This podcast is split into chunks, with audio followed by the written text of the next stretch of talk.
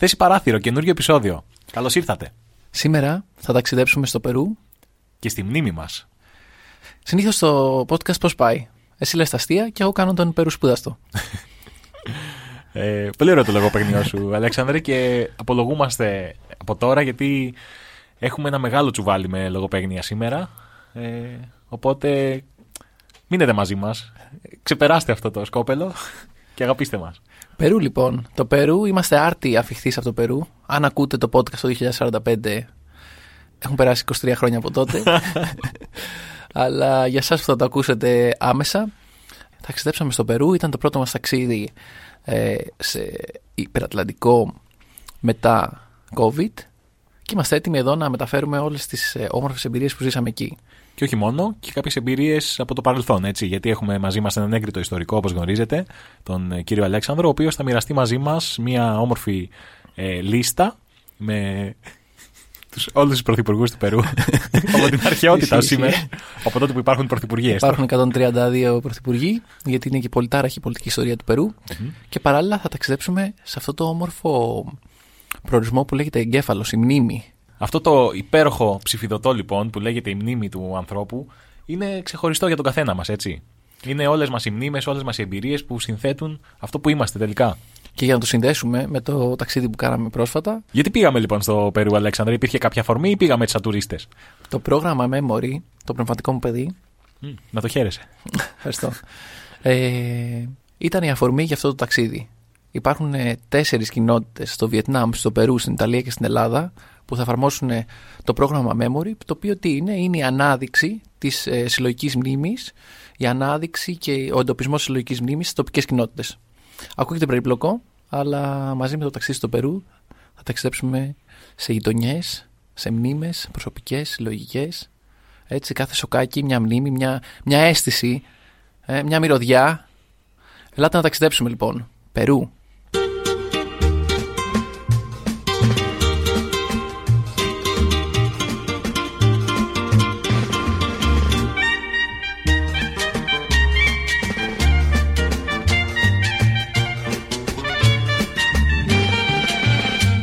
Tengo el orgullo de ser peruano y soy feliz y haber nacido en esta hermosa tierra del sol, donde el indómito inca prefiriendo morir, legó a su raza la gran herencia de su valor. Ricas montañas, hermosas tierras. Συνήθω σε αυτό το section σε ρωτάω, ε, Μιχάλη, τι ξέρει για το περου Αλλά μια και που πήγε πρόσφατα, φαντάζομαι ότι κάτι θα έμαθες. Ε, μην το λες. Ε, είχα το νούμερο μου στα φεστιβάλ και στις χαρές και στα πανηγύρια και δεν ξέρω αν πήρα τίποτα από την τοπική κουλτούρα. Έτσι ελπίζω, κατα- ελπίζω. Έτσι καταλάβαμε. Ο Μιχάλης ε, ανακηρύχθηκε βασιλιάς του καρναβαλιού Του φεστιβάλ. στο φεστιβάλ Μάλα, αλλά να τα πάρουμε ένα-ένα. Περού, τι σου έρχεται στο μυαλό; Και σκέψου ίσως και τι σου έρχονταν στο μυαλό και πριν αλληλεπιδράσεις. Οκ, εντάξει. Πριν ε, βρεθώ στο Περού, αυτό που μου ερχόταν στο μυαλό ήταν δύο πράγματα. Δεν θέλω να μου τα πεις ε, συγκεκριμένα στο Περού που. Να μου ξανακλέψει λίγο παιχνίδι. Να μείνει αυτό. να βάλει ένα μπίπ. Δύο πράγματα μου έρχονταν στο μυαλό πριν ταξιδέψω στο Περού. Το πρώτο, προφανώς η αυτοκρατορία των Ίνκα. Ξέρεις ότι εγώ τη βρίσκω πολύ με αυτά τα, τα ζητήματα. Με αρχαίους πολιτισμούς έτσι και λίγο πιο ε, πνευματικούς, λίγο πιο μακρινούς από εμάς. Με ιεροτελεστίες, τελετουργικά, ιστορίες τέτοιες. Και το δεύτερο που μου έρχεται στο μυαλό είναι ο Περουβιανός εραστής, ο Κλαούντιο Πιζάρο. Δεν ξέρω αν θυμάσαι όταν παίζαμε με τις ώρες, ώρες και ώρες. Παίζαμε ένα γνωστό βιντεοπαιχνίδι με ποδόσφαιρο. Δεν θα αναφέρουμε το όνομά του. το Pro Evolution 2008. Οκ. Αν μας ακούτε από την Konami, ε, εδώ είμαστε για χορηγία. Ε, ώρες και ώρες να θυμάμαι τον Κλαούντιο Πιζάρο όταν βρισκόταν σε καλή κατάσταση να σκίζει τα αντίπαλα δίχτυα. Το 2008 θυμάμαι ήταν στην Τσέλσι. Mm-hmm, Ακριβώς. Και ήταν νομίζω από τους πιο ε, δυνατούς Περουβιανούς ποδοσφαιριστές. Δεν ξέρω αν ε, μιλάμε για αυτούς που έκαναν διεθνή καριέρα ή αν υπάρχουν και κάποιοι καλύτεροι στο, στο Περού. Δεν γνωρίζω. Περού, Περουβιανού πρωταθλήματος. Ωραία, Περού λαμπρά. Πάμε να. να ξεκινήσουμε λοιπόν από το πού είναι το Περού. Το Περού νομίζω ότι βρίσκεται στην Αμερικανική Ήπειρο. Σωστά μέχρι εδώ; Πολύ σωστά. Ωραία. Και νομίζω ότι βρίσκεται κάπου νότια. Δεν είναι δηλαδή πάνω-πάνω, ούτε στη μέση. Είναι λίγο προς τα κάτω και αριστερά. Έτσι. Όχι τελείως κάτω βέβαια. Ναι, γιατί άμα σκεφτείς ότι η Χιλή παίρνει ε, όλη τη μισή Νότια Αμερική. Βέβαια, βέβαια. Αλλά Είναι- αναφέρομαι στο γεγονός ότι η Αμερικάνικη Ήπειρος χωρίζεται στη βόρεια που Α. έχουμε. Είπα και Καναδά, μετά έχουμε την κεντρική και μετά έχουμε την νότια. Σωστά, οπότε το πήγες έτσι. Το πήγα έτσι. Οπότε είναι προς το πάνω μέρος της Νότιας Αμερικής. Ωραία, Στη ωραία. Βόρεια Νότια Αμερική. Στη βόρεια Νότια Αμερική και μάλιστα στη βορειοδυτική Νότια Ακριβώς. Αμερική. Άρα ακουμπάει και στον Ειρηνικό, έτσι. Βρέχεται στον Ειρηνικό, εκεί που βρέξαμε κι εμείς τα πόδια μας, Τα πατουσάκια μας, τα μπουτάκια μας και άλλα μέρη. στα μεγάλα κύματα του Ειρηνικού. Έτσι. Ναι, ναι. Μας τίγωσε τις πλάτες μας ο Ειρηνικός λοιπόν. Και για πες μου, Αλέξανδρε, πώς φάνηκε ο Ειρηνικός. Έτσι, μια που το ανέφερε. Ο Ειρηνικός. Πώς φάνηκε να βουτάς εννοώ στον Ειρηνικό, γιατί Κοίταξε, τον ήταν έχει ξαναδεί; ένα, ήταν ένα challenge. Ε, όχι το να βουτήξω σε αυτά τα νερά, αλλά το να πεις ότι έχεις πάει στο, στον ε, Ειρηνικό ωκεανό. Ναι. Ε, υπήρχε ένα μ, σταχτή στα νερά, έτσι, που δεν μπορείς να πεις ότι ήταν ε, ιδιαίτερα ελκυστικό. Καθόλου ελκυστικό. Ε, και γενικά υπήρχε μια έτσι, μουντάδα στην ατμόσφαιρα. Βέβαια, τεράστιες παραλίες. Εμείς ήμασταν στην παραλία της Μάλα, που είναι ε, λίγο έξω από τη Λίμα, έτσι, στην ε, περιοχή Κανιέτε. Μμμ. Και ήταν μια ενδιαφέρουσα εμπειρία, μπορώ να πω. Θα συμφωνήσω. Και Τσουτσουριάσες λίγο. Λιγάκι, αλλά δεν ήταν και πολύ κρύο το νερό. Ήταν και Α. καλοκαιράκι εκεί που όταν πήγαμε, βέβαια. Νομίζω ότι αυτό που είπες για το σταχτή χρώμα ήταν ε, πολύ εύστοχο. Δηλαδή ένα θολό, ας πούμε, νερό που δεν σε τραβάει να βουτήξεις, ειδικά αν έχεις ε, μάθει στα καταγάλανα Ναι, διάφανα ναι. νερά της Μεσογείου. Δεν θα πω της Ελλάδας, είτε της Κρήτης συγκεκριμένα, που έχει καταγάλανα νερά, αλλά θα πω για τη Μεσόγειο.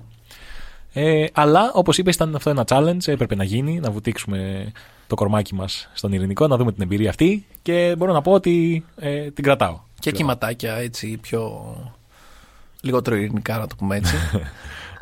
Ναι. Σαν να πήρε το όνομά του κάπως ειρωνικά ο, κάπως ειρηνικά ο ειρηνικός. ειρηνικά, ναι. Ε, το Περού λοιπόν έχουμε. Κοίταξε με και κοίταξε με εσύ ακροατή που ακούσα αυτή τη στιγμή. Βόρεια τον Ισημερενό και την Κολομβία. Ανατολικά τη Βραζιλία. Και μάλιστα ανατολικά συνορεύουν μέσω του αμαζονιου Υπάρχει ένα κομμάτι του Αμαζονίου που είναι στο Περού. Νοτιοανατολικά με τη Βολιβία. Είχε γίνει και προσπάθεια συνομοσπονδίας ε, Βο- ε, Βολιβίας Περού. Μμμ. Ε, νότια τη Χιλή και δυτικά βρέχεται από τον Ειρηνικό ωκεανό. Άρα μάθαμε όλους τους γείτονες της, ε, ε, του Περού. Και ποιος πιστεύεις ότι είναι ο αγαπημένος γείτονας; Ο αγαπημένος γείτονας πιστεύω ότι είναι η Βολιβία. Μμμ. Θα το δούμε όμως στην πορεία γιατί με όλους τους άλλους έχουν υπάρξει κάποιοι πολέμοι. Δεν θα το κρύψω. Οκ. Ε, μ, και ε, έχει 33, εκα- 33 εκατομμύρια κατοίκους, αλλά η έκτασή της είναι 10 φορές μεγαλύτερη από την Ελλάδα. Άρα μιλάμε για λίγο πιο αραιοκατοικημένη χώρα, έτσι. Μπορεί και όχι. Μπορεί και όχι. Γιατί Βέβαια, σ- ξέρεις, έχουμε τα βουνά, έχουμε τις Άντι. Ε; Έχουμε μπόλικα βουνά εκεί και πανέμορφα τοπία, να το πούμε γι' αυτό. Ε, την επόμενη φορά που θα πάμε θα οργώσουμε και όλα τα βουνά ε, σαν άλλοι Ίνκας. Σίγουρα. Σιγά και, σιγά τα- τα πούμε και η και αυτά. Ίνκας θα είναι ένα μεγάλο κομμάτι. Είναι στην καρδιά της λογικής μνήμης ε, των Περουβιανών, αλλά όχι μόνο. Έτσι. Ε, όχι μόνο Ίνκας εννοείς ή... Όχι μόνο των Περουβιανών. Α, ναι, βεβαίως.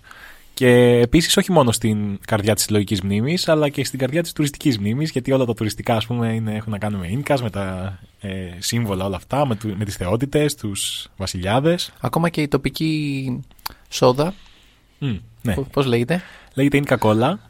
Ε, τη δοκίμασα αυτή τη φορά, γιατί μου τράβηξε το marketing το, το μάτι. Ε, δεν τρελάθηκα. Εντάξει, είχε μια περίεργη γεύση. Έμοιαζε λίγο. Δεν ξέρω όσοι είστε από Κρήτη ή έχετε επισκεφθεί κτλ. Έχετε πιει την καζόζα, ίσως. Τη γνωστή καζόζα γεράνη ή τεμένια.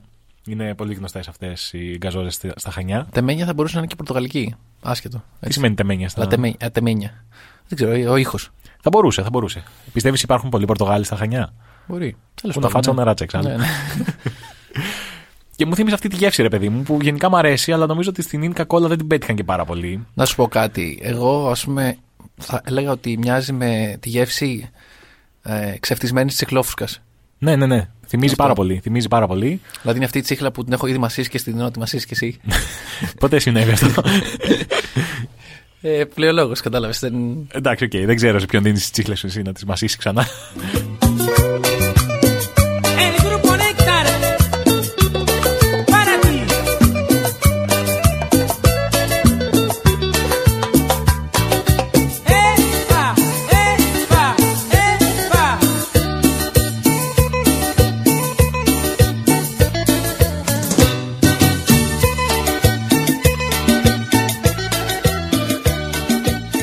Στο Περού, λοιπόν, τι γλώσσα μιλάνε Περουβιανά; Περουβιανά, ε. Δεν ξέρω, αναρωτιέμαι τώρα εγώ που δεν ξέρω. Η αλήθεια είναι ότι μελετώντας την ιστορία του Περού, κάποιοι απεικιοκράτες, πάντα έρχονται οι απεικιοκράτες έτσι δεν είναι, Μμμ. Ισπανοί ήρθαν και επέβαλαν την ισπανική γλώσσα όπως επέβαλαν και τη χριστιανική πίστη και γενικά επέβαλαν ε, τα πολιτισμικά τους στοιχεία. Οπότε η κύρια γλώσσα του Περού είναι τα ισπανικά, αλλά υπάρχει και η γλώσσα Κέτσουα, Μμμ. η οποία είναι η γλώσσα των Ίνκας και ακόμα και σήμερα ομιλείται από ένα σημαντικό ποσοστό, κυρίως ε, στις Άνδης. Άρα έχουμε μια μικρή μεταβολή αυτή τη φορά. Συνήθως τα βέλη μας πέφτουν πάνω στους Άγγλους, αλλά νομίζω ότι αυτή τη φορά αξίζει να πέσουν και λίγο πάνω στους Ισπανούς, όσο συμπαθείς και αν είναι ε, ως λαός. Ε, Ναι, ναι. Η, η Λατινική Αμερική είναι πραγματικά το κολαστήριο των Ισπανών. μμμ. Έχουν κάνει εγκλήματα, οπότε δεν θα τους χαϊδέψουμε τα αυτιά. Όχι. Και η πρωτεύουσα του Περού ποια είναι, Είναι η Λίμα, η οποία μάλιστα. Να το πούμε. Θα το πούμε. θα το πούμε, μην λιμάρεις τη σκέψη σου. Βλέπω δεν υπάρχει πια φίλτρο στη, στα λογοπαίγνια. Ό,τι μας έρθει στο μυαλό το λέμε. Ό,τι μας έρθει στο μυαλό το λίμα. Ε, οπ, έπιασα γελάκι εδώ από, το, ε, από τον σημαντικό μας συντελεστή, τον Δομήνικο. Ναι, φαίνεται ότι το κλίμα σε σηκώνει.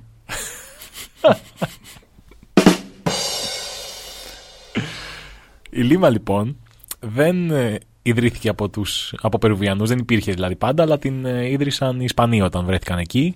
Περισσότερα θα πούμε και λίγο αργότερα ε, για, τη- για όλη τη διαδικασία της Ισπανοποίησης, ας το πούμε, του, του Περού και της, περι- των περιοχών γενικότερα. Ε, όμως η Λίμα, ε, για πες μου Αλέξανδρε, πώς φάνηκε αυτή τη φορά; Η Λίμα αυτή τη φορά δυστυχώς ε, πέσαμε σε ένα βλήμα στο transit από το Παρίσι στη Λίμα. Οπότε δεν καταφέραμε να πάμε και να τη δούμε. Πήγαμε κατευθείαν στην περιοχή που λέγεται Μάλα, στ- στο Κανιέτε. Οπότε δεν καταφέραμε να, να δούμε τη Λίμα. Ε, Παρ' όλα αυτά, εγώ έχω, είναι η δεύτερη φορά που πάω στο Περού και η Λίμα έχει, έχει ενδιαφέρον σαν πόλη. Έχει, έχει σε κάποια σημεία ένα αποκιοκρατικό στυλ, ας πούμε, στην, ε, στην αρχιτεκτονική της γιατί όπως είπαμε έχει φτιαχτεί αφότου ε, εισβάλλαν οι Ισπανοί ε, αλλά όπως και ε, οι περισσότερες μεγαλοπόλεις της Λατινικής Αμερικής ε, έχει ένα κέντρο έτσι κουκλίστικο και γύρω γύρω έχουμε παραγκουπόλεις, έχουμε ανισότητες, έχουμε πολλά πράγματα. Οκ. Άρα η Λίμα έχει ένα χαρακτήρα περισσότερο ε, ισπανικό παρά περουβιανό καθαρό έτσι και φαντάζομαι ότι αν υπάρχει κάποιο στοιχείο έτσι αυθεντικού Περού ίσως να έχει γίνει και λίγο για πιο τουριστικούς σκοπούς. Εντάξει, σίγουρα με την πάροδο των χρόνων έχουν ε, περάσει στοιχεία πιο τοπικά. Αλλά η Λίμα, ας πούμε, σε, σε αντίθεση με το Κούσκο που ήταν η πρωτεύουσα των Ίνκας, ε, είναι διαφορετικές. Στο Περού λοιπόν βρεθήκαμε για το πρόγραμμα Memory. Memory στα αγγλικά σημαίνει μνήμη. Σωστά το λέω; Πολύ σωστά. Και σήμερα είπαμε να μιλήσουμε λιγάκι για τη μνήμη, αλλά σε αυτό το πλαίσιο, ε, στο οποίο ασχοληθήκαμε κι εμείς περισσότερο, όχι δηλαδή τόσο πολύ στην ατομική μνήμη και στο πώς αυτή λειτουργεί στο άτομο, αλλά πώς εντοπίζεται και πώς εκφράζεται και πώς προωθείται η συλλογική μνήμη μιας κοινότητας, δηλαδή οι μνήμες που έχουν πολλά άτομα μαζί, τις οποίες τις μοιράζονται και δίνουν και ένα χρώμα στην ε, προσωπικότητα της κοινότητας. Στα πλαίσια αυτού του προγράμματος λοιπόν ε, έχουμε δημιουργήσει μια μέθοδο, την ε, μέθοδο του Memory, ε, που έχει να κάνει με το πώς μπορείς να εντοπίσεις και να αναδείξεις την τοπική μνήμη σε τρία στάδια. Το πρώτο έχει να κάνει με τους διάφορους τρόπους που μπορείς να την εντοπίσεις, είτε με παραδοσιακούς τρόπους, συνεντεύξεις, ε, είτε με πιο καινοτόμους ε, τρόπους, όπως ε, παραδείγματος χάρη έχουμε φτιάξει μια, ένα, μια εφαρμογή κινητού που εντοπίζει τη μνήμη και τη συσχετίζει με, τη, με, το συγκεκριμένο, με την συγκεκριμένη περιοχή. Μετά στο δεύτερο κομμάτι έχουμε το πώς μπορείς να αναδείξεις μια μνήμη είτε με, με κάποια τέχνη του δρόμου είτε με κάποιο performance με... Ναι, ναι. Ε, Υπάρχουν πολλοί τρόποι και ουσιαστικά παίρνεις τη μνήμη που υπάρχει εκεί και της δίνεις μια, μια σάρκα και οστά, ώστε να μπορέσεις μετά αυτή τη σάρκα και οστά να την, ε, να, να την δείξεις και προς τα έξω.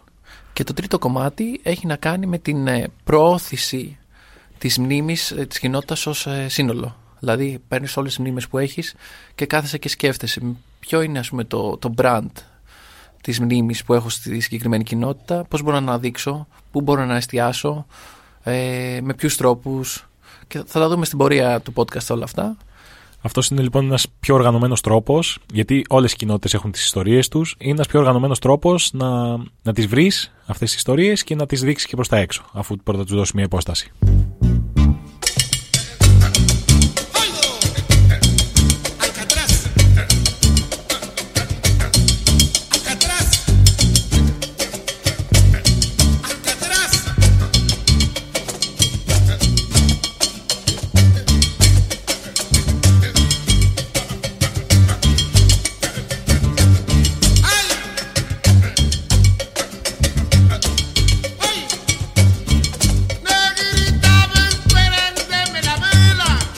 Και πες μας Αλέξανδρε, αυτή η εφαρμογή που εντοπίζεις τις μνήμες στο χώρο, ας πούμε, πώς λειτουργεί; Η εφαρμογή αυτή λοιπόν, καταρχάς την οποία μπορούμε να βρούμε στο memoryapp.eu, εστιάζει στο κλασικό χάρτη που βλέπουμε και στο Google Maps, αλλά εκεί έχουμε την επιλογή να επιλέξουμε συγκεκριμένο δρόμο και να προσθέσουμε ε, τις μνήμες. Οι μνήμες αυτές μπορούν να έχουν διάφορες κατηγορίες όπως ας πούμε οικογενειακές μνήμες, γεγονότα, παραδόσεις, ε, κοινωνικοί αγώνες. Δηλαδή οι μνήμες μπορούν να έχουν διάφορες μορφές. Είτε μπορεί να είναι προσωπικές, μπορεί να είναι μια ιστορία αγάπης, ε, μπορεί να είναι ε, ένα έθιμο, μπορεί να είναι πολλά πράγματα που μπορούν να αναδειχτούν.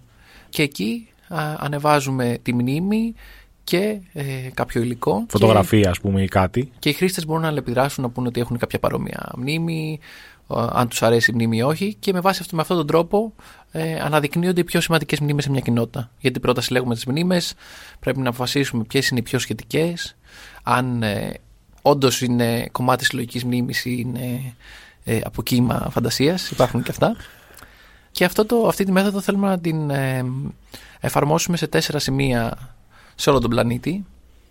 Το πρώτο ήταν ε, η κοινότητα της Μπουχάμα στη Μάλα στο Περού, εκεί που πήγαμε σήμε- ε, πριν από λίγες μέρες. Ε, είναι στη φορτέτσα του Ηρακλείου Κρήτης. Είναι σ- σε μια κοινότητα κοντά στο Ανόη στο Βιετνάμ. Και ε, είναι στην κοινότητα Σαν Τζιοβάνι στην Νάπολη της Ιταλίας. Θες να πάμε όμως στην όμορφη, υπέροχη, Περούλαμπρη, ιστορία του Περού; Να πάμε, ναι, βεβαίως. Να πάμε Νάσκαρ; Πάμε Νάσκαρ ή πάμε Νάσκα; Λοιπόν, άμα θέλουμε να είμαστε λίγο απλοϊκοί, μπορούμε να χωρίσουμε την ιστορία του Περού σε τέσσερις περιόδους. Είναι η περίοδος πριν τους Ίνκας, που βέβαια αυτή η περίοδος είναι 14.000 χρόνια. έχουμε την περίοδο των Ίνκας, για την οποία τόσα και τόσα λέμε. Μετά έχουμε την ε, κατάρρευση της αυτοκρατορίας των Ίνκας και την αρχή της απεικιοκρατίας. Και μετά, από το 1824 και μετά, έχουμε την ε, ανεξαρτησία του Περού. Τέλεια. Το πιο γνωστό στοιχείο για την ε, περίοδο πριν τους Ίνκας, ξέρεις ποιο είναι; Είναι οι γραμμές της Νάσκα, Αλέξανδρε. Αυτά τα υπέροχα, τεράστια, γιγάντια σχεδιαγράμματα ή τέλος πάντων ζωγραφιές, ας το πούμε απλά. Είπαμε να είμαστε απλοϊκοί. Ε, οι οποίες φαίνονται από ψηλά, έτσι. Ναι, όταν έλεγα να είμαστε απλοϊκοί εννοούσα στο πώς θα χωρίσουμε τις περιόδους, όχι στα λεγόμενά μας. Ε, εγώ θέλω να μείνω απλοϊκό σε όλα. Δεν πειράζει. Ε, σημασία έχει να είμαστε ο εαυτός μας. Ε, οπότε δεν το αναγνωρίζω αυτό. Εντάξει, ό,τι μπορώ θα δώσω. Οι γραμμές της Νάσκα, λοιπόν, ε, είναι. Δεν ξέρω αν το έχετε οπτικά, αν δεν το έχετε, γκουγκλάρετε το. Είναι κάτι τρελό, έτσι. ναι, ναι, ναι. Δηλαδή, ε, είναι ακόμα μυστήριο πώς έγιναν αυτές οι γραμμές, τι ήθελαν να δείξουν. Καλύπτουν μια έκταση μεγαλύτερη πεντα- των 500 τετραγωνικών χιλιόμετρων, έτσι, ανάμεσα στις πόλεις της Νάσκα και της Πάλπα και αποτελούν μνημείο παγκόσμιας κληρονομιάς της UNESCO. Και υπολογίζεται ότι έγιναν από τη φυλή Νάσκα από το 200 π.Χ. μέχρι το 700 π.Χ. Δεν ξέρουμε. Δεν ξέρουμε. Άρα αυτή η φυλή ήταν, ρε παιδί μου, δουλειά της να κάνει αυτό. Ήταν η αποστολή της πάνω στη γη. Πέραν του να επιζήσει όπως έκαναν πάρα πολλοί ας πούμε, αρχαίοι πολιτισμοί, είχαν και αυτό. Και είναι και τρελό ότι με ποιον τρόπο αυτοί τα ζωγράφισαν. Δεν, μπορούσαν, δεν είχαν τότε τα μέσα, από όσο ξέρουμε, να το δουν από ψηλά. Δεν είχαν drones. Ω, πόσο ξέρουμε. Από όπως όσο λες. ξέρουμε, ναι, ναι, ναι. Και οι θεωρίες, όπως είναι φυσικό, είναι πολλές. Υπάρχουν ε, οι λογικές θεωρίες, όπως δηλαδή ότι δημιουργήθηκαν ως σύμβολα για να τα βλέπουν από ψηλά οι θεοί. Μμμ. Ε, εντάξει, αυτό δεν είναι πολύ λογικό, αλλά. Ε, Έχει μια λογική έχει για μια τη συμπεριφορά, ναι. ας πούμε. Ναι. Οι αστρονόμοι, απ' την άλλη, θεωρούν πως αναπαριστούν ε, αστερισμούς. Ε, υπάρχουν και άλλοι σαν, τον, σαν γνωστούς γραφικούς, ας πούμε, που θεωρούν ότι έγιναν από εξωγήινους. Τέλος πάντων, υπάρχουν διάφορες θεωρίες. Οκ. Εσύ τι πιστεύεις προσωπικά; Θεωρώ ότι δεν υπάρχουν πολλά περιθώρια για τη δικιά μου άποψη. Είμαι μικρός για κάτι τέτοιο. Ρε παιδί μου, πες την άποψή σου, μην, μην τρέμεσαι. Ήρθαν εξωγήινοι. Είναι αυταπόδεκτο. Ένα και να κάνουν δύο. Εξάλλου το ξηράφι του Όκαμ τι μας λέει; Ότι συνήθως η απλή εξήγηση είναι και μάλλον η πραγματικότητα, έτσι; Ή έτσι νομίζουμε. Ναι. Ε, εγώ πιστεύω ότι. Εντάξει, να σου πω κάτι. Ωραίες οι ζωγραφιές τους. Δεν ήταν και κάτι τόσο ας πούμε τρομερό να πεις ότι πώς το ζωγράφισαν άμα δεν το έβλεπαν. Εντάξει, okay, ίσιες γραμμές ήταν, κάνανε κάποιες καμπύλες κάποιες φορές. Οκ. Ο κύριος, ο κύριος, ε, όλα είναι εύκολα. Σιγά το δύσκολο Ο δηλαδή. κύριος οκ. είναι όλα εύκολα. Κάνανε κάτι με μαϊμουδάκια εκεί πέρα, κάτι αλογάκια, κάτι τέτοια και σου λέει: Α, πώς το έκαναν αυτό, πώς τα κατάφεραν. Καρχαρίες, αράχνες, λάμα. Εντάξει, Τα οκ. οποία στην τοπική διάλεκτο τα λέμε γιάμα. Γιάμα. Γιατί εμείς έχουμε επικρατήσει να τα λέμε λάμας. Μμμ. Αλλά λάμα σημαίνει κάτι άλλο. Έχω, έχω έρθει σε δύσκολη θέση στο Περού για αυτόν τον λόγο. Λάμα σημαίνει γλύφο. Α, εντάξει. Λαμάρ. Οπότε σου είπαν, δεν λέγονται λάμας, λέγονται γεια μας και μετά σου τσουγκρίσαν το ποτήρι. Τσουγκρίσαμε το ποτήρι. Όμως μην ε, είμαστε. Μην μένουμε μόνο στο προφανές, δεν είναι μόνο τα γεια μας, είναι και τα αλπάκας. Έτσι. Και αυτά είναι συμπαθέστατα και νομίζω και είναι και πιο εύκολο να τα κάνεις, να τα εξημερώσει. Έτσι δεν είναι. Δεν ξέρω, γιατί τα αλπάκας και τα γιά μας είναι εξ- διαφορετικά. Ναι, ναι, είναι διαφορετικά ζωάκια Γιατί και ναι. τα αλπάκας είναι λίγο πιο γλυκούλικα και λίγο πιο εξημερώσιμα από ό,τι ξέρω. Ε, βέβαια, έχω περάσει χρόνια στη μελέτη των γεια μας και των αλπάκας. Στο Κούσκο που είχα βρεθεί την πρώτη φορά που ήμουν στο Περού ήταν ε, οι κλασικές κυρίες έτσι με τις τοπικές ενδυμασίες και κρατούσαν ε, γιά μας για φωτογράφηση. Άρα τα χρησιμοποιούσαν λιγάκι έτσι τουριστικά τα καημένα, ε; Ναι, αλλά εντάξει, ήταν ε, σαν μικρά χνουδωτά αρκουδάκια, να το πω έτσι. Πάντως ήταν ιδιαίτερα σημαντικό ζώο ε, από την εποχή των Ίνκας σίγουρα, δεν ξέρω για πριν. Φαντάζομαι πως ναι. 13.000 χρόνια είναι αυτά που βρίσκονταν Ναι. άνθρωποι στο Περού. Ενώ να πούμε ότι η αυτοκρατορία και η περίοδος των Ίνκας ε, διήρκεσε ούτε έναν αιώνα, έτσι. Άρα έχει αφήσει ένα τεράστιο, ε, μια τεράστια παρακαταθήκη, ένα, είναι ένα ορόσημο στην ιστορία του Περού και γενικά ε, στην περιοχή εκεί, με πολύ μικρή διάρκεια ζωής. Και εδώ τι θέτω το ερώτημα, φίλε μου Αλέξανδρε. Ξέρουμε ότι ο πρώτος καταγεγραμμένος αυτοκράτορας ε, των Ίνκα ήταν το 1438. Δεν θυμάμαι πώς λέγεται, Κατσαπούρη, κάτι τέτοιο. Κατσακούτι. Πατσακούτι. και μέχρι το 1533, όπου και κατέρευσε η αυτοκρατορία των Ίνκα. Και τώρα τίθεται το ερώτημα. Θεωρούμε ότι η αυτοκρατορία των Ίνκα διήρκεσε τόσο, δηλαδή ούτε 100 χρόνια, επειδή τόσ- τότε ήταν η καταγεγραμμένη της ιστορία, ή διήρκεσε περισσότερα χρόνια, έχοντας αυτοκράτορες 8 ή 9 πριν από τον Κατσαπούρη, Πατσακούτη, Σχεδόν και τα καμούρι.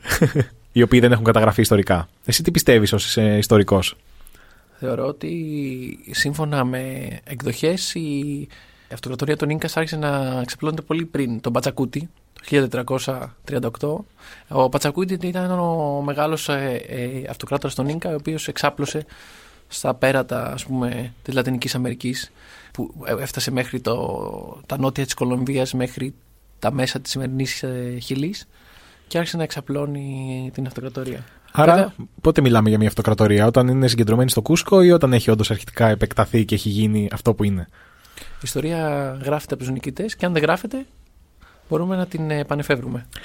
ε, οκ.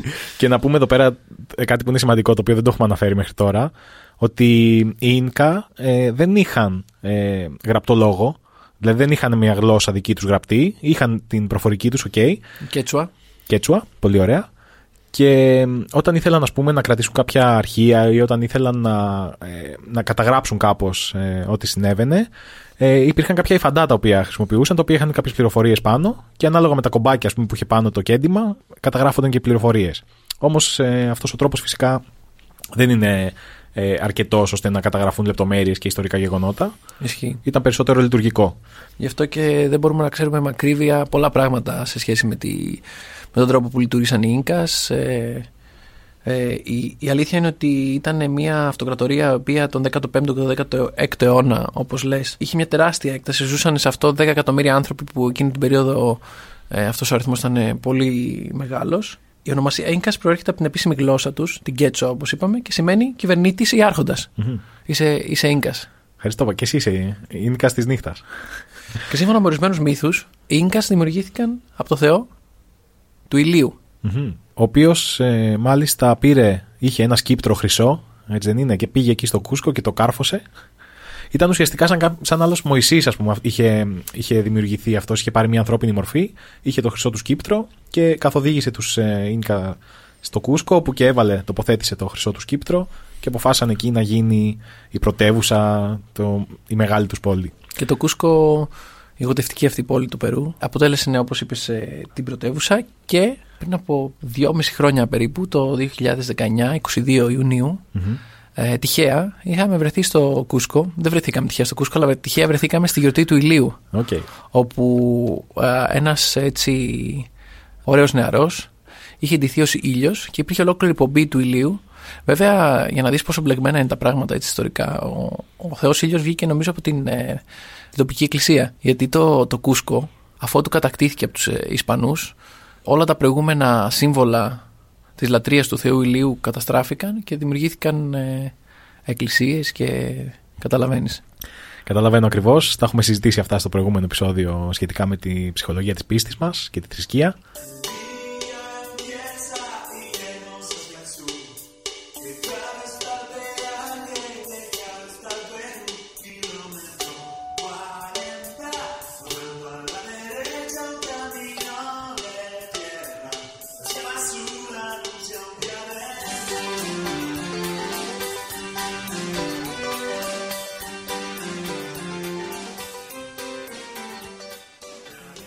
Αυτή, αυτός ο χρυσός αιώνας ας πούμε τον Ίνκας όπως είπες δεν ε, οφείλεται στον Περικλή αλλά στον Πατσακούτη ο οποίος τι έκανε ο Πονηρούλης; Χρησιμοποιούσε διάφορους τρόπους για να επεκτείνει την ε, κυριαρχία του πρώτα με διπλωματικούς τρόπους προσπάθησε να κερδίσει τους, ε, να κερδίσει τον αντίπαλός τους ε, εν μανέρα πασίφικο με τρόπο ειρηνικό.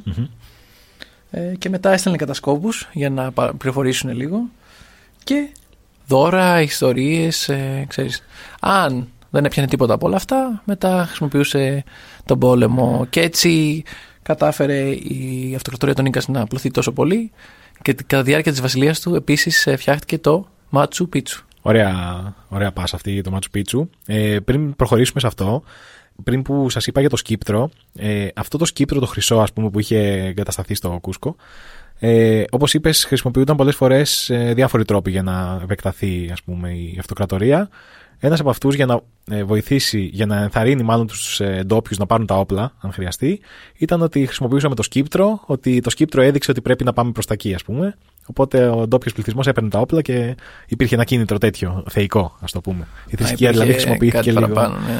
Ναι, ναι, ναι. Και άλλο ένα στοιχείο σημαντικό για, τη, για τον πολιτισμό των Ίνκα ήταν ότι δεν είχαν χρήματα, δεν χρησιμοποιούσαν χρήματα, αλλά ήταν πάρα πολύ πολύτιμο στην ε, αυτοκρατορία το, τα υφαντά, τα, τα ρούχα αυτά, το, το ύφασμα που έφτιαχναν και είχαν και πάρα πολλές αποθήκες. Ε, κάθε τόσο είχαν ένα, ένα πολύ ε, εκτεταμένο οδικό δίκτυο. Μην φανταστείτε κάτι τρομερό. Χωματόδρομος ήταν, φαντάζομαι, δεν είχαν άσφαλτο. Και κάθε 20 κάτι χιλιόμετρα υπήρχαν αποθήκες που έβαζαν ε, πολύτιμα υφάσματα και, ε, ώστε να βρίσκεται παντού ο πλούτος.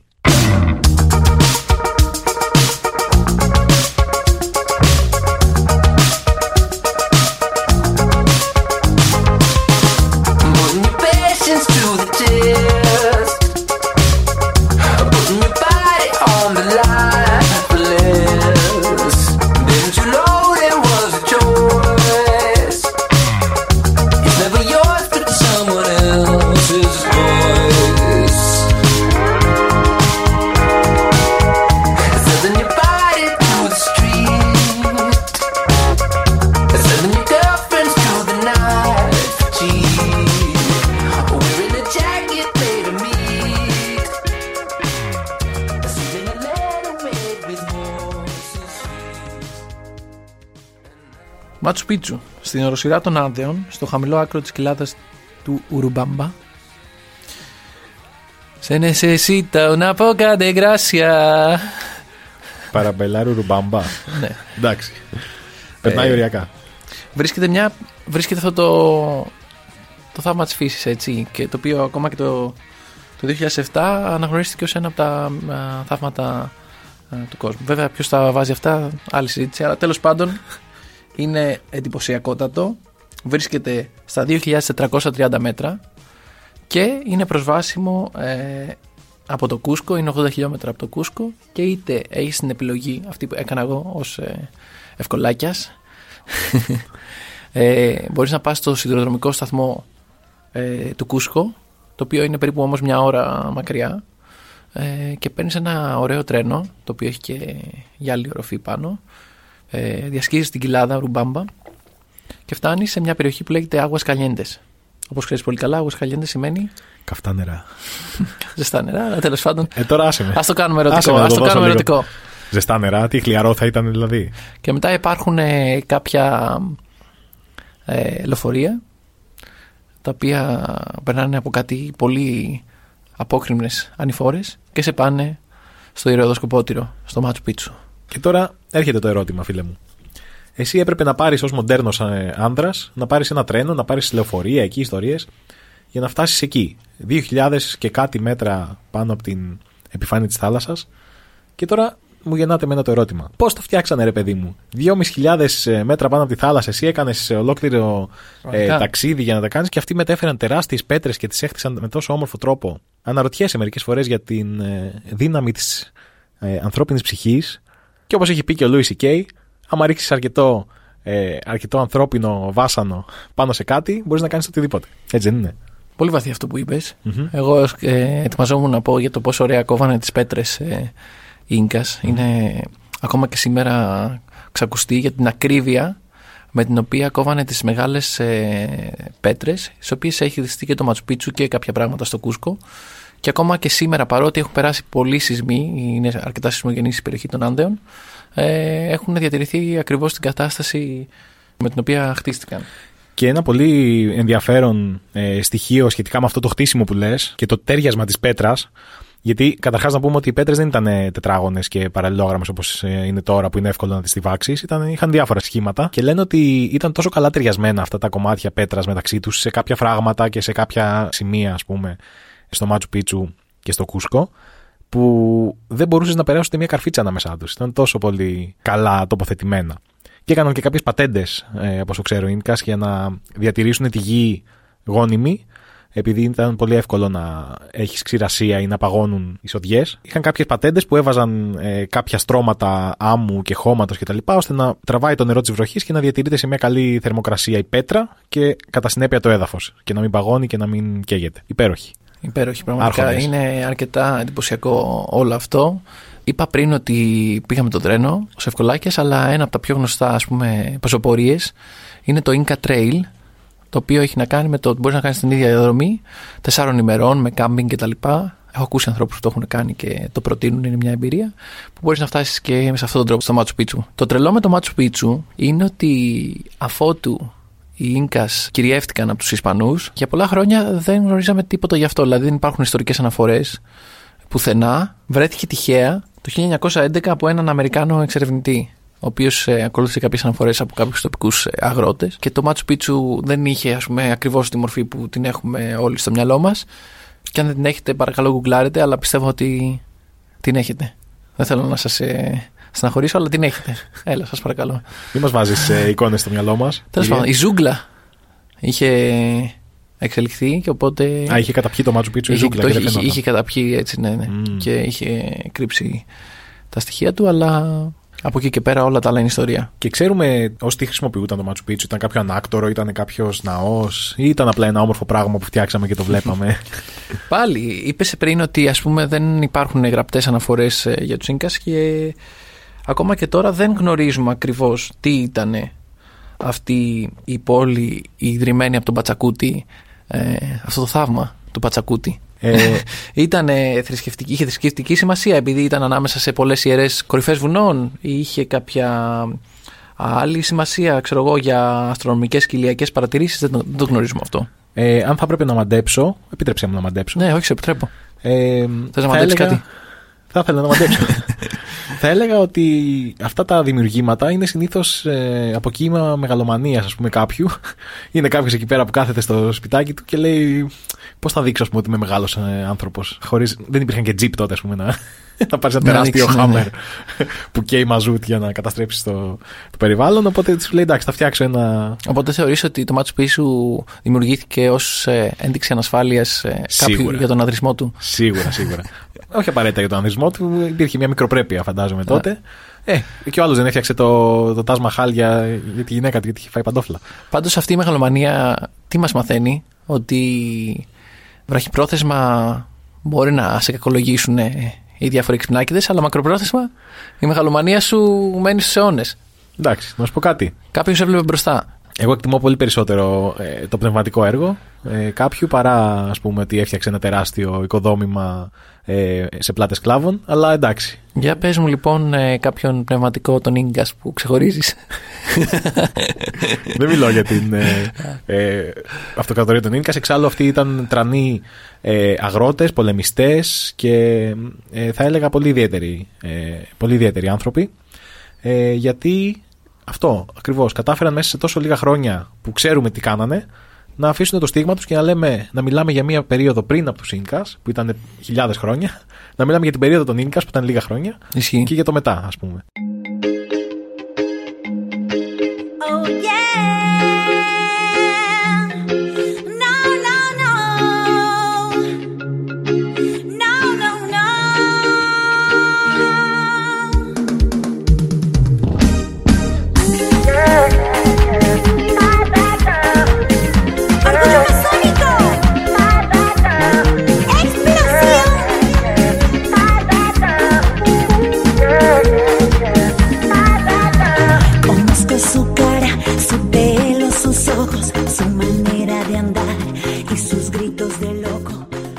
Και ένας λαός που ήθελε διακαώς να αφήσει το στίγμα του παντού ήταν και οι Ισπανοί. Ειδικά όταν μιλάμε για τον 15ο-16ο αιώνα. Που άπλωσαν τα πλοκάμια τους και πήγανε στα πέρατα της γης, διασχίζοντας πέλαγα ατέλειωτα και φτάνοντας σε προορισμούς που δεν ονειρεύτηκαν ποτέ ότι θα φτάσουν. Και άφησαν εκεί το στίγμα τους, έκαναν μια δηλαδή ανάδειξη της μνήμης τους, άφησαν τη μνήμη τους ανεξίτηλη στον χρόνο δια της βίας. Δηλαδή έφταναν εκεί και κατέστρεφαν. Όμως η ανάδειξη της μνήμης μπορεί να γίνει και με λιγότερο βίαιο τρόπο ή με καθόλου βίαιο τρόπο. Το ιδανικό δεν είναι αυτό, φίλε μου Αλέξανδρε. Υπάρχουν πράγματι πολλοί τρόποι για να το κάνουμε αυτό. Στη συγκεκριμένη εκπαίδευση που οργανώσαμε, στην αρχή αυτό που κάναμε είναι ζητήσαμε στους συμμετέχοντές μας, τους δώσαμε κάποιες φωτογραφίες και τους είπαμε: Μάγκες, μάγκες, διαλέξτε μια φωτογραφία ο καθένας και πείτε μας πώς συνδέεστε με αυτή τη φωτογραφία, τι μνήμη σας γεννάτε. Και μετά φτιάξαμε κάποιες ομάδες και τους είπαμε: Πάρτε αυτές τις φωτογραφίες και φτιάξτε μια ιστορία που να έχει νόημα. Πολύ σωστά. Και ξέρεις, αυτές οι εκπαιδεύσεις είναι πάρα πολύ ανοιχτές στο πώς θα διαμορφωθούν τελικά, γιατί έγκυται πάρα πολύ το αποτέλεσμα στη δημιουργικότητα του κάθε συμμετέχοντα. Ο καθένας λοιπόν βάζει ένα κομμάτι από τον εαυτό του μέσα στις ιστορίες που χτίζει και μαζί κατάφεραν οι ομαδούλες αυτές να δημιουργήσουν μια συλλογική μνήμη. Δεν υπήρχε βέβαια, αλλά τη δημιούργησαν και ήταν ουσιαστικά το πρώτο στάδιο του εντοπισμού. Και έφτιαξε η κάθε ομάδα μια όμορφη ιστορία που είχε να κάνει συνήθως με έρωτα, με πόλεμο. Ξέρεις, είναι αυτά τα. Τα ακραία συναισθήματα Μπράβο, είναι τα θέματα τα οποία πάντα ακουμπάνε στην ανθρώπινη ψυχή και πάντα θέλουμε να τα βάζουμε στις ιστορίες που δημιουργούμε και που εντοπίζουμε. Οπότε όταν ε, οργανώνεις μια εκπαίδευση με, με συμμετέχοντες που είναι από τρεις υπήρους είναι πολύ δύσκολο να εντοπίσεις κοινές ε, συλλογικές μνήμες που να σχετίζονται με, με μια τοπική κοινότητα. Οπότε χρησιμοποίησαμε τη μέθοδο της προσωμείωσης. Να φτιάξουμε τώρα την κοινή μας μνήμη. Να πούμε εδώ ότι είχαμε μια αντικειμενική δυσκολία, θα σας τα πούμε κιόλας από την πλευρά του, του εκπαιδευτή σήμερα. Όταν πας σε μια τοπική κοινότητα, πάντα θα εμφανιστεί και ο τοπικός ε, ε, δήμαρχος η τοπική κοινότητα Ο αξιωματούχος, ας ο πούμε. αξιωματούχος και ενώ ας πούμε είχαμε υπολογίσει τσίμα τσίμα την πρώτη μέρα της εκπαίδευσης Λίμα, λίμα.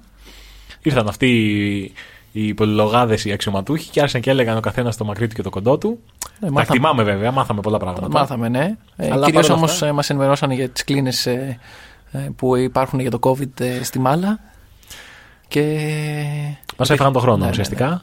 Ε, Είχαμε εμείς οργανώσει λαού με πετραχίλια εκεί πέρα για την εκπαίδευση και έπρεπε να τα κάνουμε όλα σύντομα. Αλλά παρόλα αυτά τα καταφέραμε, έτσι. τα καταφέραμε κάποιοι από εμάς δεν διαχειρίστηκαν το άγχος τους ε, πάντα με επιτυχία Είναι Ε, μαθήματα όλα αυτά όμως, αλλά έτσι. μετά έβαλαμε το επεισόδιο 2 Εσαλβαδόρ και διαχείριση άγχους Και προχωρήσαμε προχωρήσαμε. επιτυχώς. Και έχω, έχω να πω για το συγκεκριμένο ότι βοηθάει πάρα πολύ. Η δημιουργικότητα του ανθρώπου πάντα βγαίνει, ρε παιδί μου, και βοήθησε πάρα πολύ ότι οι συμμετέχοντές μας ήταν άνθρωποι με διάθεση, ήταν άνθρωποι που τους ενδιέφερε το ζήτημα. Οπότε η δημιουργικότητά τους άνθησε. Και ήταν πολύ εύκολο για μας να βγάλουμε τις ιστορίες από αυτούς. Δεν δυσκολευτήκαμε ιδιαίτερω. Και μπράβο σε όλους. Τη δεύτερη μέρα λοιπόν της εκπαίδευσης, αυτό που κάναμε είναι αυτό που σας είπαμε. Ότι η ανάδειξη, πώς μπορούμε να αναδείξουμε τη μνήμη χωρίς να σκοτώνουμε όπως οι Ισπανοί, με έναν πιο δημιουργικό τρόπο. Οπότε χωρίσαμε πάλι σε τέσσερις ομάδες. Εκεί μπορούμε να πούμε ότι είχαμε μια συγκεκριμένη τακτική με τον Μιχάλη. Είχαμε σκεφτεί λίγο τους συμμετέχοντέ μας με κάποια συγκεκριμένα χαρακτηριστικά. Υπάρχει ο, σε κάθε ομάδα υπάρχει ο κουβαλητής. Είναι αυτός που συνήθως αναλαμβάνει τα ενία και ή κάνει την περισσότερη δουλειά ή είναι πολύ καλός στην οργάνωση, οπότε τους φτιάχνει όλους. Υπάρχει ο καπακωτή. Ο καπακωτή είναι αυτός που ουσιαστικά μονοπολεί τη συζήτηση, μπορεί να τραβάει τα φώτα πάνω του χωρίς να βοηθάει ιδιαίτερα, αλλά καπακώνει και δεν αφήνει τους άλλους να εκδηλωθούν πάρα πολύ καλά. Και υπάρχει και ο σιωπηλός Περβιανός. Εντάξει. Στη συγκεκριμένη περίπτωση ήταν σιωπηλός Περβιανός. Εντάξει, Σε κάποιες φο- αντίστοιχη. Ναι, ναι. Κάποιες φορές λοιπόν ε, η γλώσσα μπορεί να είναι μια μεγάλη αντικειμενική δυσκολία. Οπότε προσπαθείς να δημιουργήσεις ομάδες με τέτοιο τρόπο ώστε να υπάρχει μια ισορροπία και από τους ανθρώπους που είναι πιο ενεργοί και από τους ανθρώπους που μπορούν να μιλήσουν μια γλώσσα κοινή και να, να δημιουργηθεί ένα σύνολο. Και είναι πολύ σημαντικό όταν δημιουργείς μια ομάδα, γενικότερα, όχι μόνο σε εκπαιδεύσεις διεθνείς, αλλά οπουδήποτε, να αναγνωρίζεις ότι υπάρχουν και οι άνθρωποι που θα προσφέρουν κάτι, αλλά με το δικό τους χρόνο. Πρέπει να δίνεις δηλαδή χώρο σε όλους να μπορέσουν να εκφραστούν. Και είναι πολύ δύσκολο αυτό, ειδικά όταν υπάρχει μια πίεση χρόνου ή όταν ε, θέλεις να γίνει δουλειά, ας πούμε, Ναι, κάπως. ναι. Είναι λίγο δύσκολο να αφήνεις αυτό το χώρο, αλλά είναι πολύ σημαντικό σε μια ομάδα, νομίζω, γενικότερα, να δίνεις την ευκαιρία και σε αυτούς που δεν είναι τόσο εύκολο να εκφραστούν να το βγάλουν από μέσα τους, γιατί υπάρχουν πολλές ε, ωραίες ιδέες κρυμμένες εκεί. Και το είδαμε πράγματι να συμβαίνει αυτό στο Περού. Δηλαδή, πολλοί άνθρωποι οι οποίοι ας πούμε, στην αρχή ήταν λίγο πιο διστακτικοί, βρήκαν τους τρόπους. Και ο τρόπος μπορεί να είναι και η τέχνη. Δεν χρειάζεται να είναι πάντα η λεκτική επικοινωνία να λάμψουν. Η ανάδειξη λοιπόν ε, της συλλογικής μνήμης. Τους δώσαμε τέσσερις ε, τρόπους να αναδείξουν ε, τη συλλογική μνήμη. Ήταν μέσω του Herman Art, Τι σημαίνει urban art, ε, φίλε μου Αλέξανδρε; η αστική τέχνη. Αστική τέχνη. Δηλαδή μπορεί να εκφραστεί πώς αυτή, με κάποια γκράφιτι ή πώς αλλιώς. Μπορεί να γίνει με, με διάφορα πράγματα. Με κάποια γκράφιτι, με κάποια τοπόσημα, με κάποιες εικαστικές παρεμβάσεις που μπορεί να είναι οποιοδήποτε τρόπο. Μπορεί να είναι ένα άγαλμα, ένα Ένα installation, άγαλμα, ένα ναι. οτιδήποτε. Βεβαίως. Ε, Αυτός ήταν λοιπόν ο πρώτος τρόπος. Ο δεύτερος τρόπος ήταν μέσω του, του storytelling. Τι είναι το storytelling, Μιχάλη; το storytelling είναι η όμορφη αυτή τέχνη του να λες μια ιστορία, όπως κάνουμε εμείς τώρα, ας πούμε, ε, ως καλλιτέχνες κι εμείς. και αυτή φυσικά πάλι μπορεί να πάρει διάφορες μορφές. Μπορεί να είναι οτιδήποτε. Μπορεί να είναι ένα σενάριο, μπορεί να είναι ε, ένα βίντεο, μπορεί να είναι μια φωτογραφία, οτιδήποτε. Ένας τρόπος να πεις μια ιστορία Μπορεί να είναι ένα θεατρικό, ναι, όπως είπες, μπορεί να είναι πολλά πράγματα. Ε, το τρίτο ήταν ε, μέσω της ε, μαγειρικής και μέσω μιας συνταγής ή, ενός, ή κατάρτιση ενός μενού. Οπότε στην προκειμένη περίπτωση το task ήταν ε, ότι έπρεπε να πάρεις μια ιστορία αγάπης, να πάρεις να απομονώσεις τα στοιχεία του ή να τα συνθέσεις, αν ε, ακούγεται καλύτερα, και να δημιουργήσεις ένα μενού με βάση αυτό. Οπότε είχαμε πιάτα όπως ε, να το η πούμε στα- έγκυος πατάτα. garlic kiss, Είχαμε μια ιστορία που. παπα εμπαραθάδα. Είχαμε μια ιστορία η οποία ε, περιείχε έναν έρωτα, ένα φιλί σκόρδινο, μια εγκυμοσύνη μυστική. Οπότε, πώς εκδηλώθηκε αυτό το μενού; Δημιουργήσαμε λοιπόν ένα μενού το οποίο το- είχε τρία πιάτα. Το πρώτο λεγόταν ε, το φιλί του σκόρδου, το οποίο έχει να κάνει με ένα ρεκτικό, το οποίο ήταν βασισμένο σε πάστα, ε, μακαρόνια δηλαδή και σκόρδο. Μμμ. Το δεύτερο ήταν ε, μια έγκυος πατάτα που λέμε. Άρα δηλαδή η οποία είχε μέσα κάποια spicy στοιχεια Οπότε στην καρδιά της πατάτας όταν την άνοιγες υπήρχε πιπεριά. Και στο τέλος επειδή σε αυτή την ιστορία που, για την, στην οποία αναφερόμαστε υπήρχε ένα αποκάλυψη ενός μυστικού υπήρχε ένα ωραίο γλυκό. Βόμβα τσοκολάτας. Τέλεια. Άρα είδαμε ότι παίρνοντας κάποια συγκεκριμένα στοιχεία από μια ιστορία, μπορούμε να φτιάξουμε μια δεύτερη ιστορία που θα την φάμε ουσιαστικά. και βλέπουμε ότι αυτό ακριβώς, ότι μια ιστορία μπορεί να πάρει σάρκα και οστά, όχι απαραίτητα ε, μέσω ενός κειμένου ή κάποιου ανθρώπου που θα τη διαβάζει, αλλά μπορεί να είναι και ένα ωραιότατο μενού το οποίο θα το φας και ταυτόχρονα θα μάθεις και την τοπική ιστορία. Και η τελευταία ομάδα έχει να κάνει με την ε, δημιουργία ενός επιτραπέζιου παιχνιδιού. Οπότε παίρνεις μια τοπική ιστορία και ακολουθώντας αυτή την ιστορία φτιάχνεις κάποια στάδια με σκοπό να, να το μετατρέψεις σε παιχνίδι. Και έχουμε πει πολλές φορές πόσο μας αρέσει η μη τυπική εκπαίδευση και πόσο μας αρέσει η παιχνιδοποίηση της μάθησης. Και έτσι η δημιουργία ενός επιτραπέζιου παιχνιδιού μπορεί να είναι τεράστιο όπλο στο να μάθει και η νέα γενιά μια ιστορία που έχει συμβεί παλιότερα. Ωραία. Και τώρα τι φτιάξαμε; Δώσαμε σάρκα και οστά στη μνήμη μας. Τώρα τι την κάνουμε; Δεν πρέπει κάπως να τις πάρουμε και να τις βγάλουμε προς τα έξω, να τραβήξουμε κάποιον να τη μάθει. Εκτός της κοινότητας; Πώς θα γίνει αυτό; Το τρίτο στάδιο λοιπόν ε, που προτείνουμε σε αυτό το πρόγραμμα είναι η προώθηση της λογική μνήμης. Δηλαδή, τι κάνεις; Και αυτό που ζητήσαμε ας πούμε, στην εκπαίδευση αυτή είναι να πάρουμε και τις τέσσερις αυτές τις ιστορίες που φτιάχτηκαν και αξιοποιήθηκαν, αναδείχθηκαν και να τις, πάρ- να τις βάλουμε μαζί, να, να φανταστούμε ότι είναι στην ίδια κοινότητα και να σκεφτούμε τρόπους που μπορούν να προωθηθούν ως πλέον μια συλλογική συλλογική μνήμη. Δεν ξέρω αν κατάλαβες το, το παιχνιδάκι αυτό που Το, έκανα. το κατάλαβα, είναι συλλογική συλλογική. Βεβαίως. Δώσαμε πάλι τέσσερις ε, τρόπους προώθησης της ε, συλλογικής μνήμης. Ο πρώτος τρόπος ήταν και το πιο σημαντικό που πρέπει να σκεφτείς εξ αρχής είναι το branding. Δηλαδή το ποια θα είναι η φιλοσοφία γύρω από, το, από την ανάδειξη. Δηλαδή πρέπει να σκεφτείς ένα μότο για παράδειγμα, ένα logo. Ναι, μπορείς να, να, να σκεφτείς πάλι ποια είναι τα στοιχεία που είναι σημαντικά από κάθε ιστορία. Αυτό κάναμε, κα- έκανε και αυτή η ομάδα. Και να τα αναδείξεις. Οπότε και το άλλο που μπορείς να κάνεις είναι αυτά τα λεγόμενα τα τοπόσημα, τα landmarks, τα οποία μπορούν να δείχνουν στη, σε μια κοινότητα κάποια στοιχεία. Οπότε, παραδείγματος χάρη, υπήρχε ιδέα εκεί ότι μπορεί να είναι σαν ε, κομμάτια puzzle σε κάποια κοινότητα και κάθε κομμάτι του puzzle να αντιπαραστά μια μνήμη της κοινότητας. Οπότε, αυτά, άμα τα ενώσεις, φτιάχνεις μια συνολική εικόνα. Ένα παράδειγμα. Και το puzzle ταιριάζει κιόλας στην έννοια της ε, συλλογικής μνήμης, δηλαδή ταιριάζει και ε, θεματικά, ας πούμε. Μετά είχαμε τη δημιουργία ενός χάρτη, ο οποίος χάρτης μπορεί να χρησιμοποιηθεί είτε ως προώθηση, δηλαδή και για να γνωρίσει ο κόσμος την περιοχή, αλλά και όταν φτάσει στην κοινότητα να μπορέσει να χρησιμοποιήσει το χάρτη έτσι λίγο πιο διαδραστικά για να μάθει κάποια πράγματα σχετικά με την ε, κοινότητα και τα γεγονότα που συνέβησαν εκεί. Ναι, και μπορείς να, ε, να, να χρησιμοποιήσεις τις παραδοσιακές μεθόδους ε, δημιουργίας ενός χάρτη. Μπορεί να είναι και ως ένα παιχνίδι, ας πούμε, σε ένα σχολείο να δημιουργήσεις ένα χάρτη, να βάλεις μνήμε εκεί, είτε μπορείς να χρησιμοποιήσεις πιο ε, ας πούμε, εξελιγμένους τρόπους. Ε, μπορείς να χρησιμοποιήσεις ένα QR code σύστημα και να υπάρχει ένας πιο διαδραστικός χάρτης, στον οποίο μπορεί ο επισκέπτης ή ο κάτοικος να αλληλεπιδράει και να βρίσκει τις μνήμες ε, εκείνη τη στιγμή. Ε, Ένας από τους άλλους τρόπους προώθησης που προτείναμε σε συγκεκριμένες ομάδες, γιατί είπαμε υπάρχουν πάρα πολλοί, ήταν και η εκπομπή του ραδιοφώνου, σαν διαφήμιση, φανταστείτε το. Ε, στη δική μας ομάδα φτιάξαμε μια, μια τελενοβέλα, μια ας πούμε, Ραδιονοβέλα. μεσημεριανή. πώς; Ραδιονοβέλα. Μια ραδιονοβέλα, ναι. Μια μεσημεριανή σειρά, θυμάστε, η Μαρία της Γειτονιάς κτλ. Αλλά εμείς το κάναμε στο ραδιόφωνο. Βάλαμε κομμάτια από αυτές τις ιστορίες, τα συνθέσαμε σε μια εκπομπή και ε, φτιάξαμε ένα μικρό σποτ προωθητικό ώστε να χρησιμοποιηθεί ως ε, τυράκι για τον τουρίστα να επισκεφτεί την κοινότητα. Και τέλος είχαμε τη μέθοδο του φεστιβάλ. Το φεστιβάλ σε μια κοινότητα ε, ή άμα θέλετε έτσι να το πούμε τοπικά ένα πανηγύρι ε, μπορεί να χρησιμοποιηθεί για την ανάδειξη των μνημών, να γίνει ένα πρόγραμμα και να υπάρχουν διάφορες από αυτές τις δραστηριότητες που επίσης αναφέραμε, δηλαδή ακόμα και το storytelling, ένα θεατρικό, ένα παιχνίδι συλλογικό, όλα αυτά μπορούν να, να γίνουν στο πρόγραμμα, στο πλαίσιο ενός ε, φεστιβάλ και να αναδειχθεί με αυτόν τον τρόπο η συλλογική μνήμη. Και αυτή η τελευταία μέθοδος είναι και κάτι που χρησιμοποιούμε και θα χρησιμοποιήσουμε στο πρόγραμμα Memory. Ε, σε κάθε κοινότητα ε, στην οποία θα επισκεπτόμαστε θα διοργανώνεται ένα φεστιβάλ και ένα από αυτά που διοργανώθηκε ήταν στην κοινότητα ε, της Μπουχάμα, στη Μάλα, όπου ο Μιχάλης ε, ανακηρύχθηκε σε βασιλιά του Καρναβαλιού. Άτυπα. Ε, άτυπα, αλλά όλοι οι τοπικοί άρχοντες το αναγνώρισαν και οι παρουσιαστές του φεστιβάλ και η Μις Περού. Μη Μπορείς εσύ σήμα. τώρα να πεις Ναι, οκ. Λίμα Περού. θα πας να μειώσεις τώρα τη...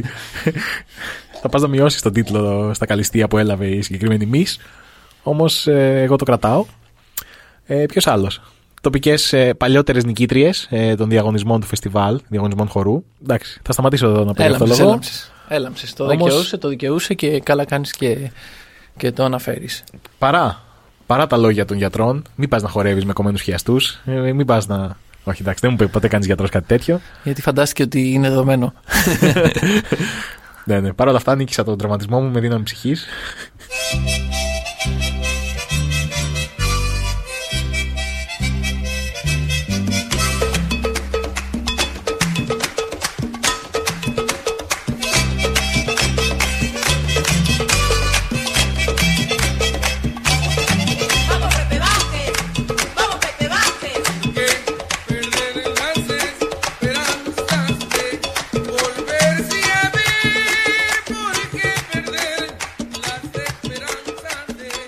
Ο στόχος του συγκεκριμένου φεστιβάλ ήταν η ανάδειξη της ε, ε, αφροπερουβιανής κοινότητας. Οπότε ο στόχος, επειδή και ο οργανισμός τον οποίο επισκεφθήκαμε, ε, που λέγεται ASONED, έχει να κάνει με την ε, προστασία ας πούμε, των δικαιωμάτων των ε, αφροπερουβιανών πληθυσμών του Περού, το οποίο είναι περίπου 10%.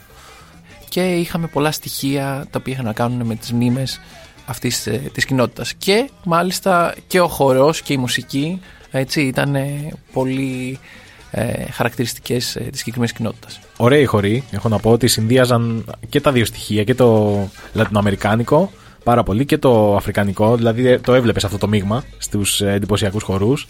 Είδαμε και κάτι σκάνδαλα, ας πούμε. Έγινε εκεί ένας διαγωνισμός χορού και κέρδισε.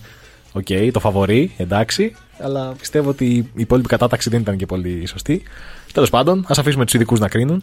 Και ο καλύτερος ε, χορευτής ήταν εκτός συναγωνισμού. Ήταν ένας άνθρωπος, ένας, ε, ένα γόρι, έτσι, το οποίο έσπαγε κάθε μέρος του, του σώματός του. Ναι.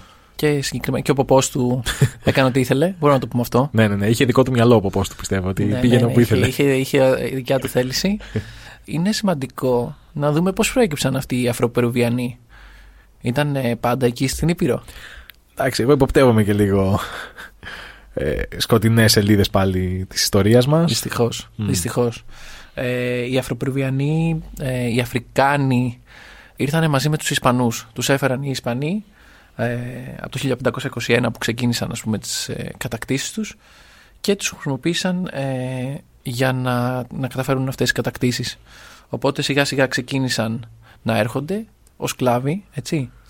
Ε, δεν ήρθαν με δικιά τους ε, βούληση και μάλιστα ήρθαν περισσότερο από, από τις ε, δυτικές ακτές της Αφρικής και υπολογίζεται ότι μέχρι το 1850 είχαν μεταφερθεί στο Περού περίπου 95.000 σκλάβοι. Φοβερός αριθμός. Ειδικά αν σκεφτούμε την εποχή και το, τους πληθυσμούς τους ε, στις, στις περιοχές εκείνες.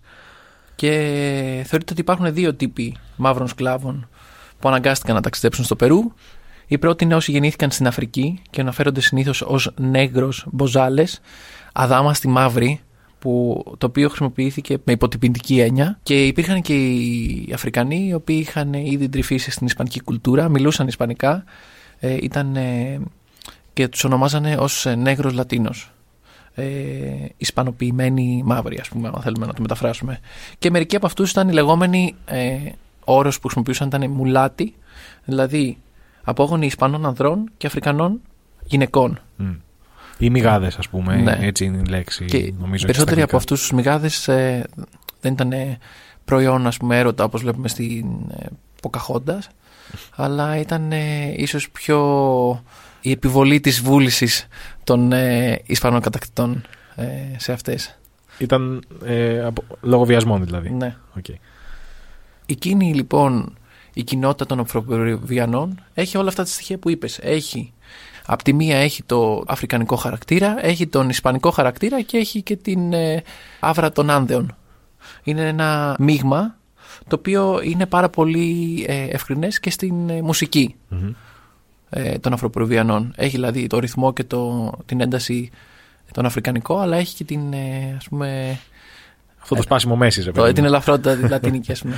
Ναι, και είδαμε και το ε, τοπικό όργανο, το καχόν, το οποίο τοπικό τοπικό όμως, δηλαδή ιδιαίτερος τοπικό, στην περιοχή εκείνη του Περού, ε, το οποίο είναι αφροπερουβιανό όργανο και μ, είναι κρουστό, ε, το οποίο είναι προφανώς χαρακτηριστικό της αφρικανικής κουλτούρας, αλλά χρησιμοποιείται και για μ, ε, χορούς πιο περουβιανούς και όχι τόσο αφρικανικούς. Οπότε υπάρχει εκεί πέρα μια μίξη σε αυτό το ε, τοπικό όργανο. Το οποίο μάλιστα παίξαμε κιόλας, έτσι. Με Παίξαμε. ιδιαίτερη επιτυχία. Και διαπρέψαμε.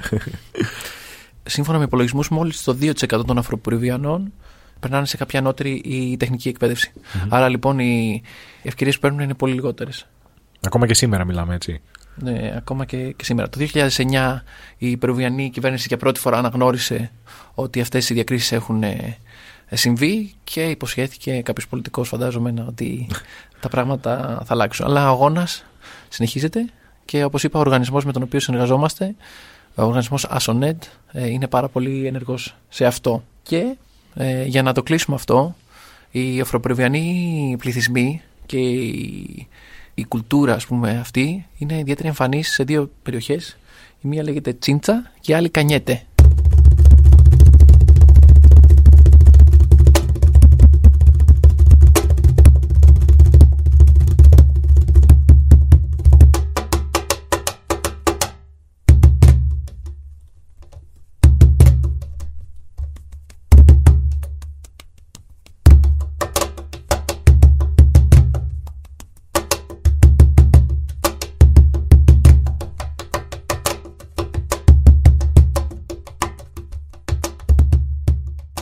Είπες λοιπόν για την ε, περιοχή Τσίντσα, που όπως και η Κανιέτε είναι εκεί που υπήρχαν πολλοί Αφροπερουβιανοί πληθυσμοί.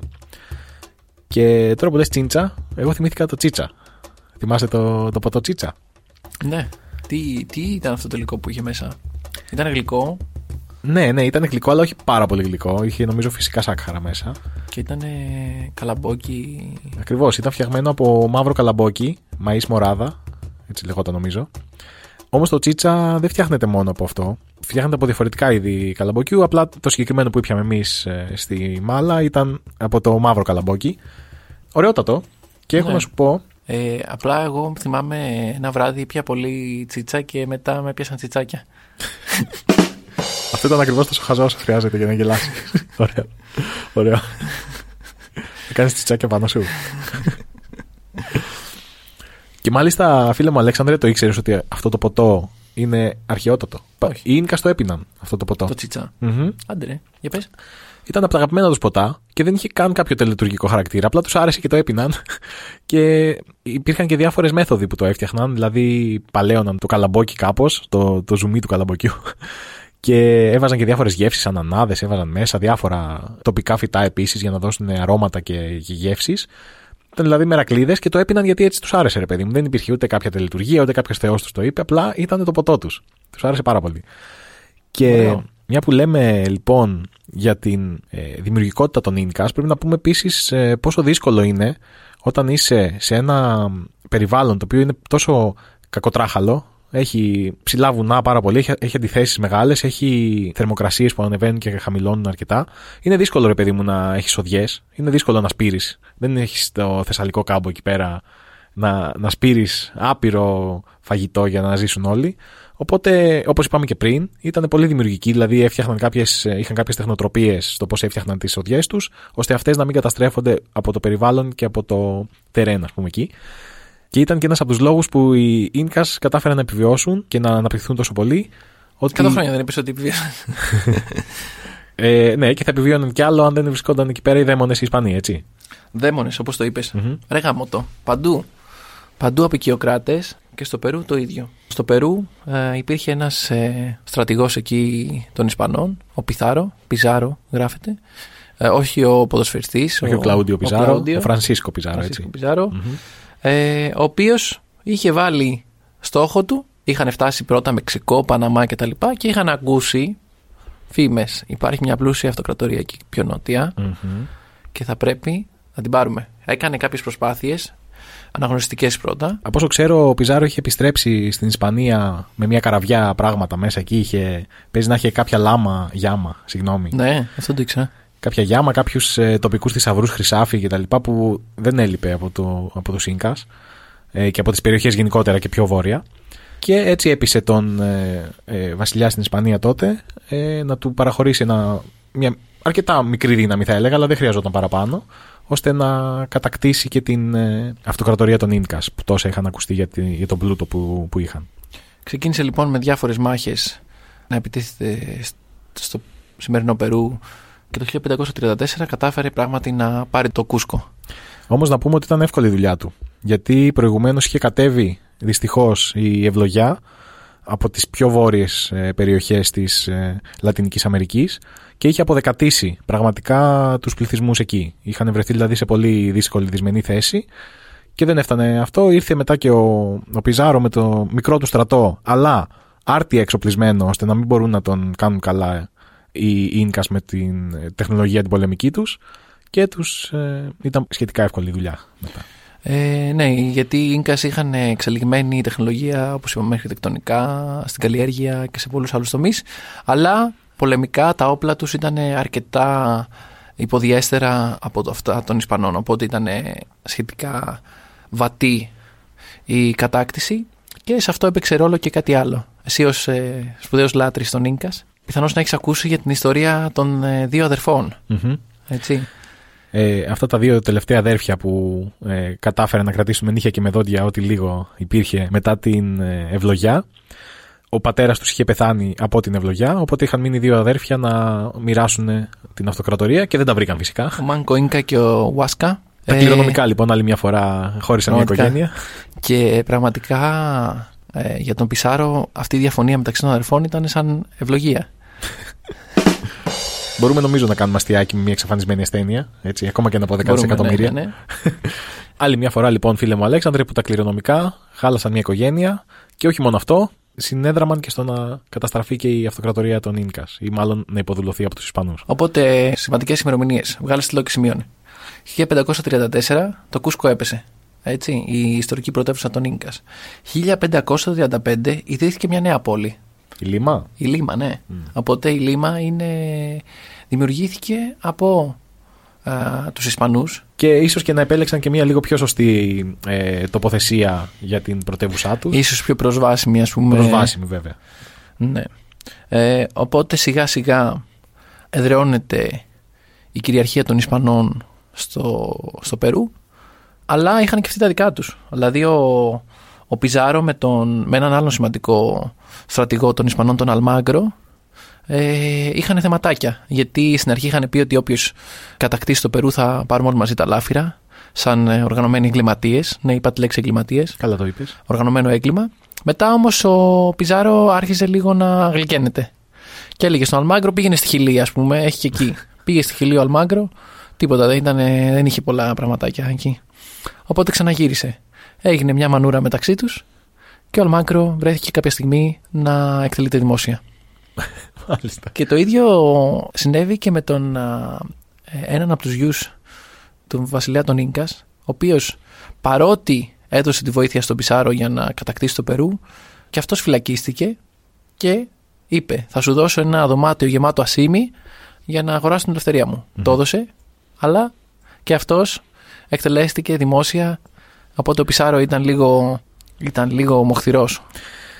Ήταν όμως ο συγκεκριμένος ε, αυτοκράτορας των Ινκα, ο οποίο ήταν μαριονέτα ουσιαστικά αρχικά, όταν το Κούσκο έπεσε, έβαλαν μία μαριονέτα αυτοκράτορα, ο οποίος ήταν αυτός, ο οποίος αρχικά όντως υπάκουε στις ε, επιταγές της Ισπανικής Αυτοκρατορίας, αλλά αργότερα άρχισε να διοργανώνει μια επανάσταση, η οποία πέτυχε τελικά, γιατί πάλι υπήρχαν οι αντικειμενικές δυσκολίες της ε, της πανοπλίας των Ισπανών, που ήταν αδιαπέραστη από τα πέτρινα βέλη των Ίνκας.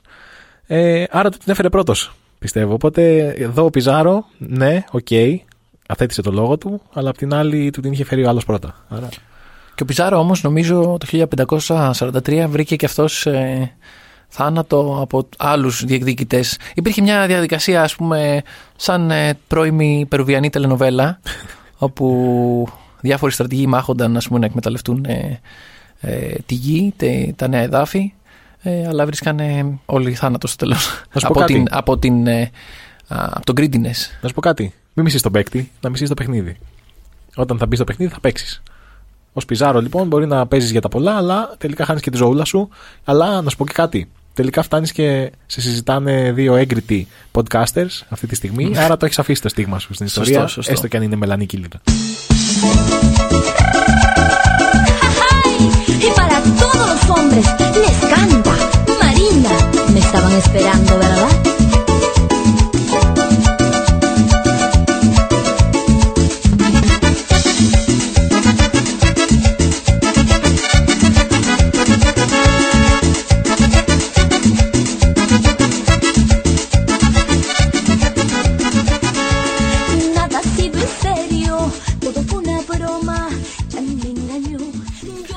Μετά από αυτό λοιπόν α, υπήρχε ένας κυβερνήτης που στάλθηκε από την Ισπανία, ο Τολέδο και οργάνωσε την αντιβασιλεία του Περού, το Virreinato de Περού.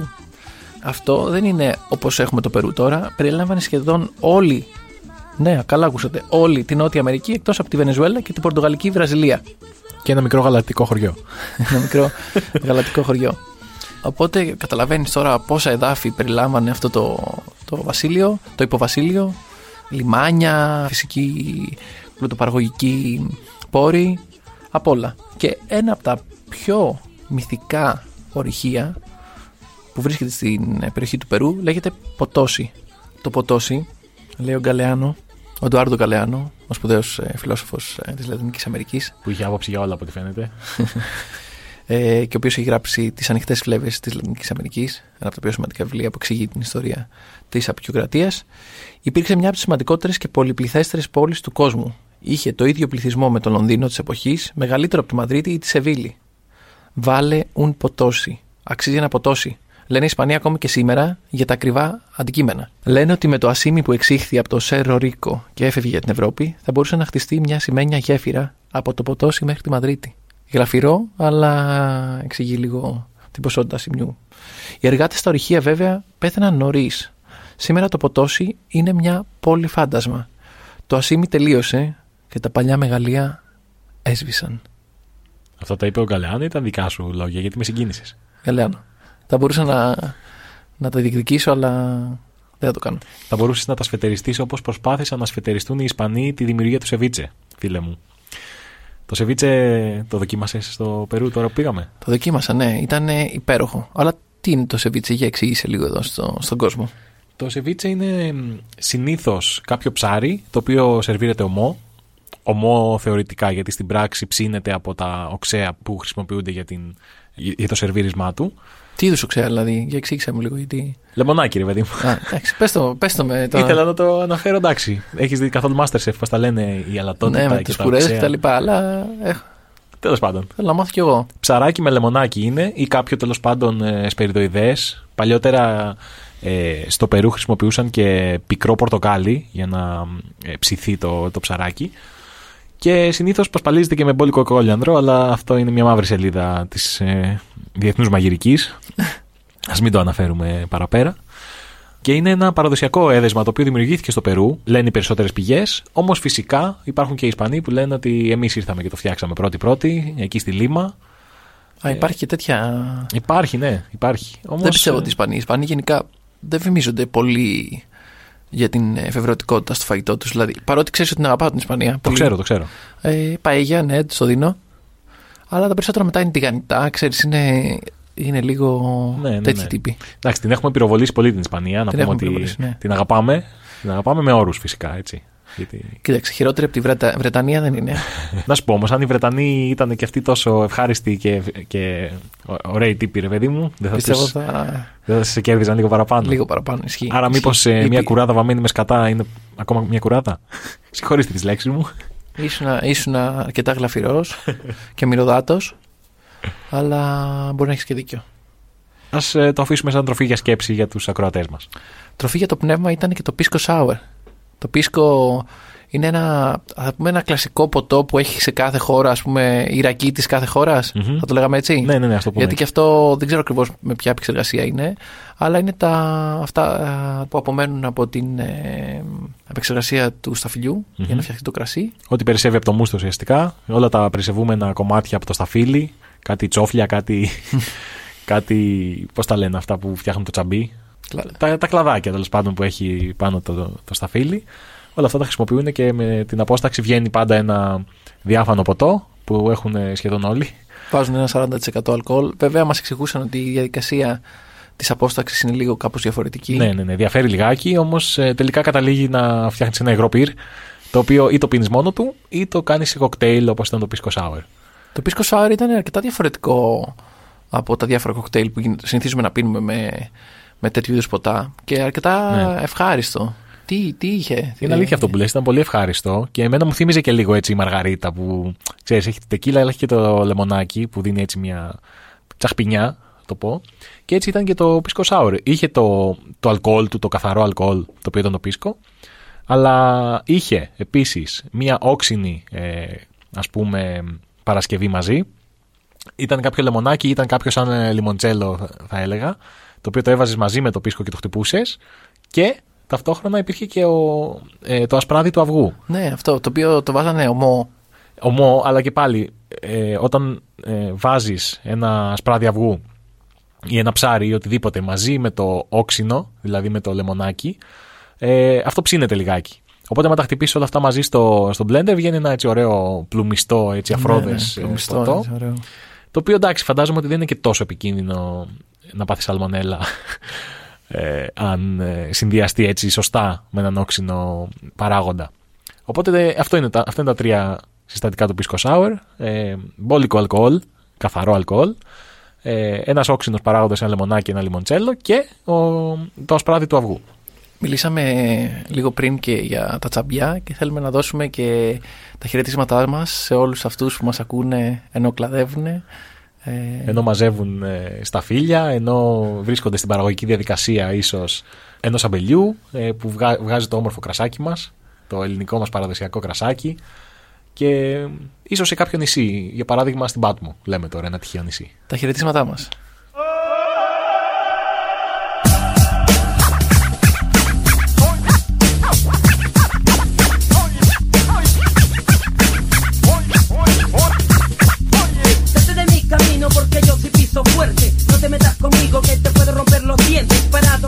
esquina, te demuestro yo mi canto con mucha emoción para todito mi vecindario. Drupi G de gueto, Drupi el perro. Mira que todas las hembras yo le llevo mi respeto.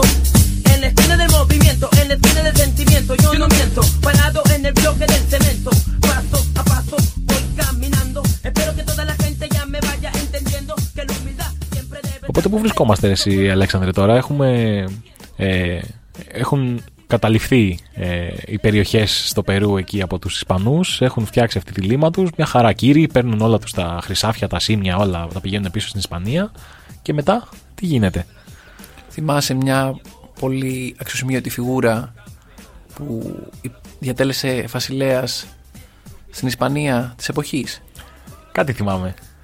Για Έναν πες. παραμορφωμένο αλλά με χρυσή καρδιά και ίσως και λίγο συρρυκνωμένη καρδιά. Έναν υπέροχο σιαγονάτο βασιλιά, τον Κάρολο το δεύτερο. Ο Κάρολος ο δεύτερος λοιπόν είπαμε ότι ήταν το τέλος της δυναστείας των Αψβούργων στην Ισπανία και από τότε ανέλαβαν οι Βουρβόνοι. Όταν ανέλαβαν οι Βουρβόνοι αλλάξανε πολλά πράγματα εντός της Ισπανίας αλλά αλλάξανε πολλά πράγματα και στις απικίες της Ισπανίας. Μία πολύ σημαντική μεταρρύθμιση που κάνανε στο, βασίλειο, στο αντιβασίλειο του Περού ήταν να το χωρίσουν σε διάφορα κομμάτια. Οπότε στην αρχή αυτό που κάνανε ήταν να δημιουργήσουν ένα νέο τρόπο διαρρύθμισης. Οπότε δεν ήταν όλα πλέον στο αντιβασίλειο του Περού. Ήταν, ή δημιουργήθηκε το αντιβασίλειο της Νέας Γρανάδας και μετά από κάποια χρόνια α, δημιουργήθηκε το, και το αντιβασίλειο της Ρίο Ντελα Πλάτα. Το Ρίο Ντελα Πλάτα ήταν κάτω στην Αργεντινή, το, η Νέα Γρανάδα ήταν πάνω στη, στην Κολομβία. Τέλος πάντων, αυτό είχε ως συνέπεια ε, η οικονομία της περιοχής να περιοριστεί γιατί κάποια λιμάνια πήγαν στο ένα βασίλειο, κάποια άλλα. Το Rio de la Plata έχουμε ασχοληθεί και στο επεισόδιο 6 της Αργεντινής. Οπότε όλο αυτό δημιούργησε μια σειρά από οικονομικές δυσκολίες και άλλαξε την κατάσταση. Μέχρι που, φίλε μου, έχουμε Γαλλική Επανάσταση, έχουμε Αμερικανική Επανάσταση. Και από πού πήραν το έναυσμα, από την Ελληνική Επανάσταση βέβαια, έτσι. Ε, αυτό δεν μπορούμε να το επιβεβαιώσουμε. Ε, καλά. Εμείς είμαστε Έλληνες, εσύ όλα τα ξεκινήσαμε. Και στο Περού βράζει στην ψυχή των ανθρώπων η Επανάσταση, έτσι δεν είναι; Όχι, φίλε μου, δεν είναι έτσι. Εισήχθηκε η Επανάσταση στο Περού. Οι περισσότεροι Περουβιανοί ήταν κάπως συντηρητικοί λόγω της Περουβιανής αριστοκρατίας, ξέρεις, με στρατιωτική και τα λοιπά και δεν θέλανε πολλά πολλά. Όμως υπήρχαν δύο σημαντικοί επαναστάτες, ένας από βορρά και ένας από νότο. Ο από νότο ήταν ο Σαν Μαρτίν, αυτός που πρωτοστάτησε και στην Επανάσταση της Ριντινής και ο Σιμών Μπολιβάρ, που δεν είναι μόνο γνωστό κλαμπ στην παραλιακή, αλλά ήταν και μεγάλος επαναστάτης Αυτό Ε, ήταν στο βορρά στη στο Νέα βορρά, Γραναδά. Κολ- ναι, Κολομβία, Βενεζουέλα κτλ. Οκ. Οι οποίοι απελευθερώσαν τα εδάφη τους και ήθελαν να απελευθερώσουν και να διώξουν τους Ισπανούς και από το εσωτερικό του Περού. Στην αρχή ξεκίνησε ο Σαν Μαρτίν να απελευθερώνει κάποια εδάφη, αλλά τη δουλειά την ολοκλήρωσε ο Μπολιβάρ, ο οποίος πρώτα είχε αρνηθεί να δώσει βοήθεια στο Σαν Μαρτίν, αλλά μετά έφυγε ο Σαν Μαρτίν και ήρθε ο Μπολιβάρ και το 1824 έχουμε την ανεξαρτησία του Περού. Και να σε ρωτήσω, ρε, εσύ, Αλέξανδρε. Ωραία, απελευθερώθηκε το Περού. Εντάξει. Όλα καλά. Τι σημαίνει; 200 χρόνια πολυτάραχης ιστορίας. Μάλιστα. Άρα τα- και αυτούς τους ελευθέρωσαν με το ζόρι και τους άφησαν στην τύχη τους. Κάντε τι νομίζετε τώρα. Υπήρχαν ε, αυτή η αριστοκρατία που είπαμε οι συντηρητικοί, υπήρχαν ε, οι περισσότεροι κυβερνήσεις του Περού ας πούμε το 19ο αιώνα ήταν ε, όλες ε, στρατιωτικές. Πολλές ήταν δικτατορίες, ε, πραξικοπήματα, χούντες, ε, υπάρχει πολύ αυτό το, το στοιχείο στην ε, ιστορία του Περού. Σε κάποιες περιπτώσεις, ε, όπως και σε πολλές χώρες της Λατινικής Αμερικής, ξεκίνησε αυτή η σχέση εξάρτησης με τις Ηνωμένες Πολιτείες Αμερικής, ε, με δάνεια, με εξωτερικά χρέη, α, με άσκηση επιρροής των ΗΠΑ στο Περού. Όπως προανήγγειλες ε, μπορώ να αναφέρω περίπου 40 πρωθυπουργούς από τότε, αλλά για χάρη οικονομίας δεν θα τους αναφέρουμε. Υπάρχει κάποιος στάρα, ας πούμε, κάποιος ε, σημαντικός; Υπάρχει ο Φουτσιμόρι. Φουτσιμόρι. Φουτσιμόρι. Ήταν η Ιάπωνα που βρέθηκε στο Περού ξαφνικά και. Το γελάς. Το γελάς, αλλά ακριβώς αυτό συνέβη. Α. Ο Φουτσιμόρι ήταν ε, από το 1991, ήταν από τους πιο διεφθαρμένους πολιτικούς. αλλά είχε έρθει στην, ε, στο Περού με την ε, οικογένειά του από την Ιαπωνία το 1937. Και ακόμα και σήμερα και η κόρη του, η Καΐκο Φουτσιμόρι, είναι νομίζω στην αξιωματική αντιπολίτευση του Περού. Ε, αυτό που θέλω όμως να κρατήσουμε γενικότερα από την ιστορία του Περού είναι ότι υπάρχουν πραξικοπήματα σε πραξικοπήματα, υπάρχει μια, μια γενικότερη αστάθεια, ακόμα και πρόσφατα αν θυμάσαι είχαμε δημοσιεύσει ένα άρθρο στη σελίδα μας στο Θέση Παράθυρο από μία εκπρόσωπο του ΑΣΟΝΕ, του οργανισμού που συνεργαζόμαστε, την Άντζη Εντέλ, η οποία ε, συμμετείχε σε διαδηλώσεις επειδή το 2020 το Νοέμβριο ε, καθαιρέθηκε ο Πρωθυπουργός με διάφορα τεχνάσματα ας πούμε της Βουλής. Και υπήρχε μια ολόκληρη, ένα ολόκληρο κίνημα αντίστασης και ε, αγώνων για να, για να αλλάξει αυτή η απόφαση. Οπότε υπάρχει μια μεγάλη πολιτική αστάθεια ε, η οποία γίνεται μεγάλος αγώνας για, για να αλλάξει αυτό. Και σίγουρα υπάρχουν οι γραφικοί τύποι που είναι στα οικογενειακά τραπέζια και λένε ότι ας πούμε με Ισπανούς κοιμόμασταν ανοιχτές πόρτες. Και... ναι, ναι, ναι, με τους Ισπανούς. ναι. Και τέλος υπάρχει μια περίοδος στο Περού που είναι από το 1900, Περού, Περού που 1980 με 2000 Αυτή ήταν η περίοδος που λες. περουβιάστηκαν διάφορες ε, ελευθερίες. Υπά, ήταν η λεγόμενη περίοδος της τρομοκρατίας, έτσι τουλάχιστον το έχουν ονομάσει εξωτερικοί παράγοντες, γιατί υπήρχαν δύο συγκεκριμένες οργανώσεις, η MRTA, MRTA, ταραραραραρα, και η οργάνωση Sendero Luminoso. Sendero Luminoso είναι στα ελληνικά το φωτεινό μονοπάτι. Δεν ξέρω, σου, σου λέει κάτι αυτό. Στο είχα προαναγγείλει ότι θα σε ρωτήσω ναι. και σε ρωτάω, σου λέει κάτι αυτό.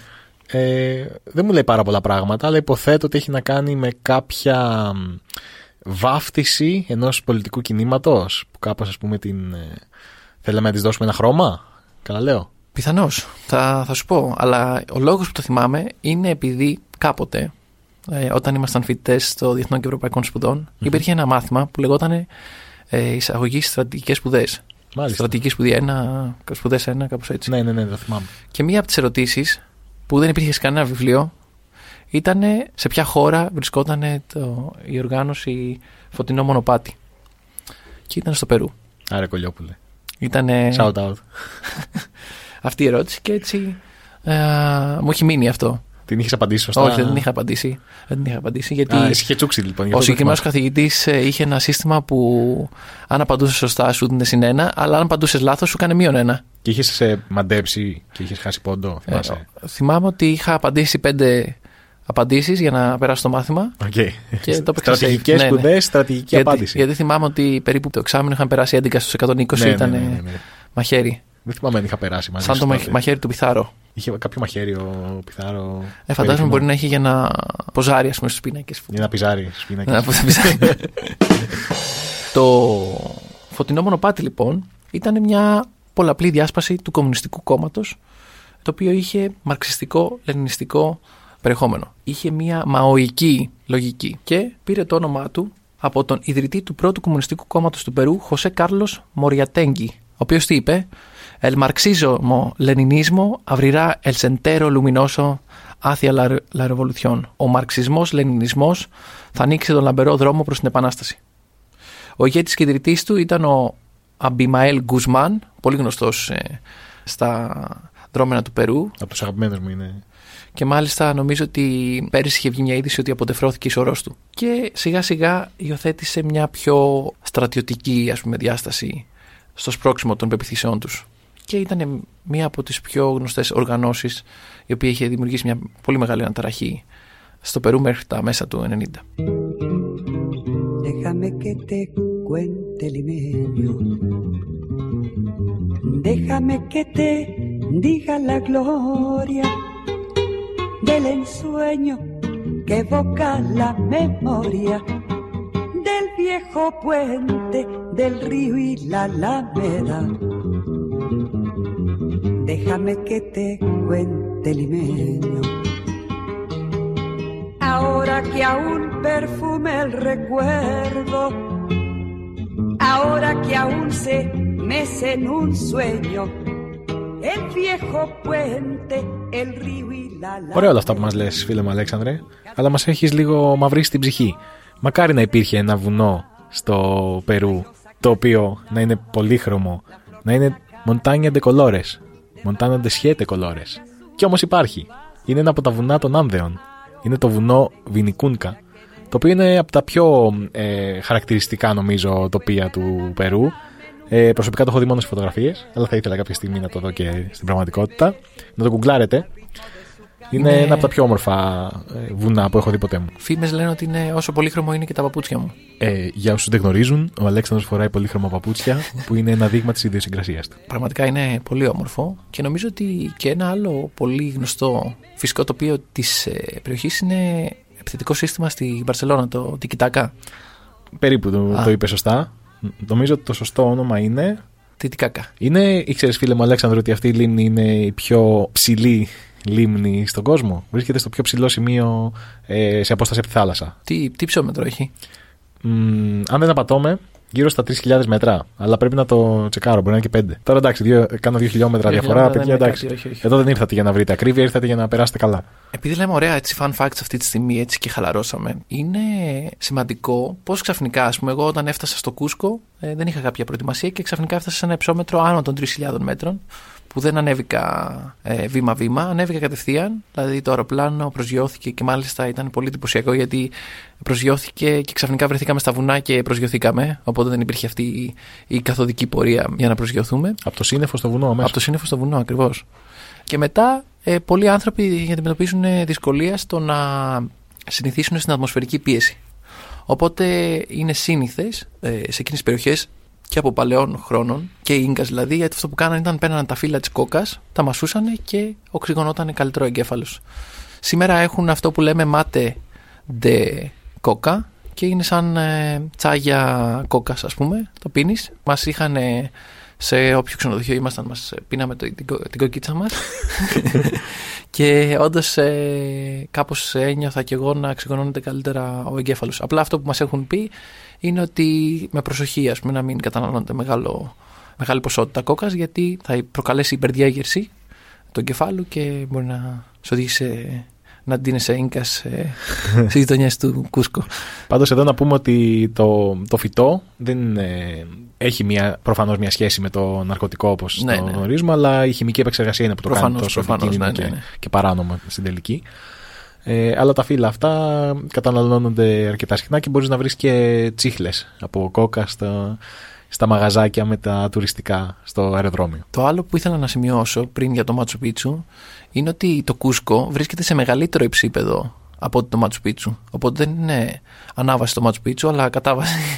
Ε, δεν έχει μεγάλη διαφορά, αλλά δεν, ε, χα- είναι πιο χαμηλό το υψόμετρό του. Άρα δεν χρειάζεται να καταναλώσεις τόσο πολύ τσάι κόκας κατεβαίνοντας. Καταναλώνεις, απλά. Ναι, δηλαδή συνήθως όταν φτάνεις στο Κούσκο θέλεις μια μέρα έτσι προετοιμασίας να συνηθίσεις και μετά συνεχίζεις τη, την πορεία σου. Το Κούσκο μάλιστα το οποίο είχε ε, για πολύ καιρό όταν οι Ισπανοί προσπαθούσαν να, καταλάβουν, να το καταλάβουν υπήρχε μια πολιορκία εκεί και ταυτόχρονα γινόταν και μια αντίστροφη πολιορκία στη Λίμα ε, όπου ένας στρατηγός των Ίνκας πολιορκούσε έναν ας πούμε στρατηγό στη Λίμα. Τελικά τα έκαναν μαντάρα και δεν τα κατάφεραν οπότε οι Ισπανοί κυρίευσαν τον τόπο.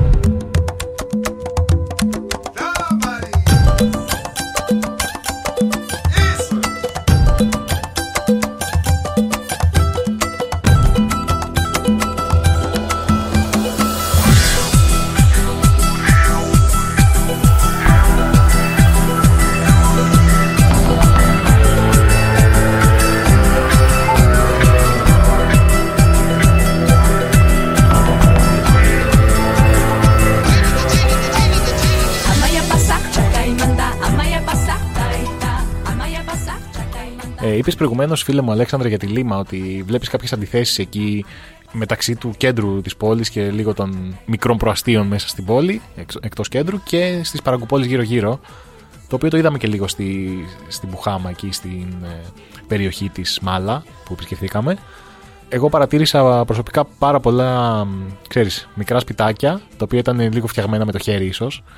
Και σε πολλά από αυτά υπήρχε ένα δεύτερο επίπεδο το οποίο είχε ξεκινήσει να χτίζεται και πάντα είχε μείνει στα τούβλα. Δηλαδή το βλέπεις πολύ συχνά αυτό ότι πάμε να φτιάξουμε το σπίτι, αλλά τελικά μάλλον δεν μας φτάνουν και σταματάμε εκεί. Και πολλές φορές ότι υπήρχαν μόνο τα τούβλα. Δηλαδή σε πολλά σπίτια δεν υπάρχει.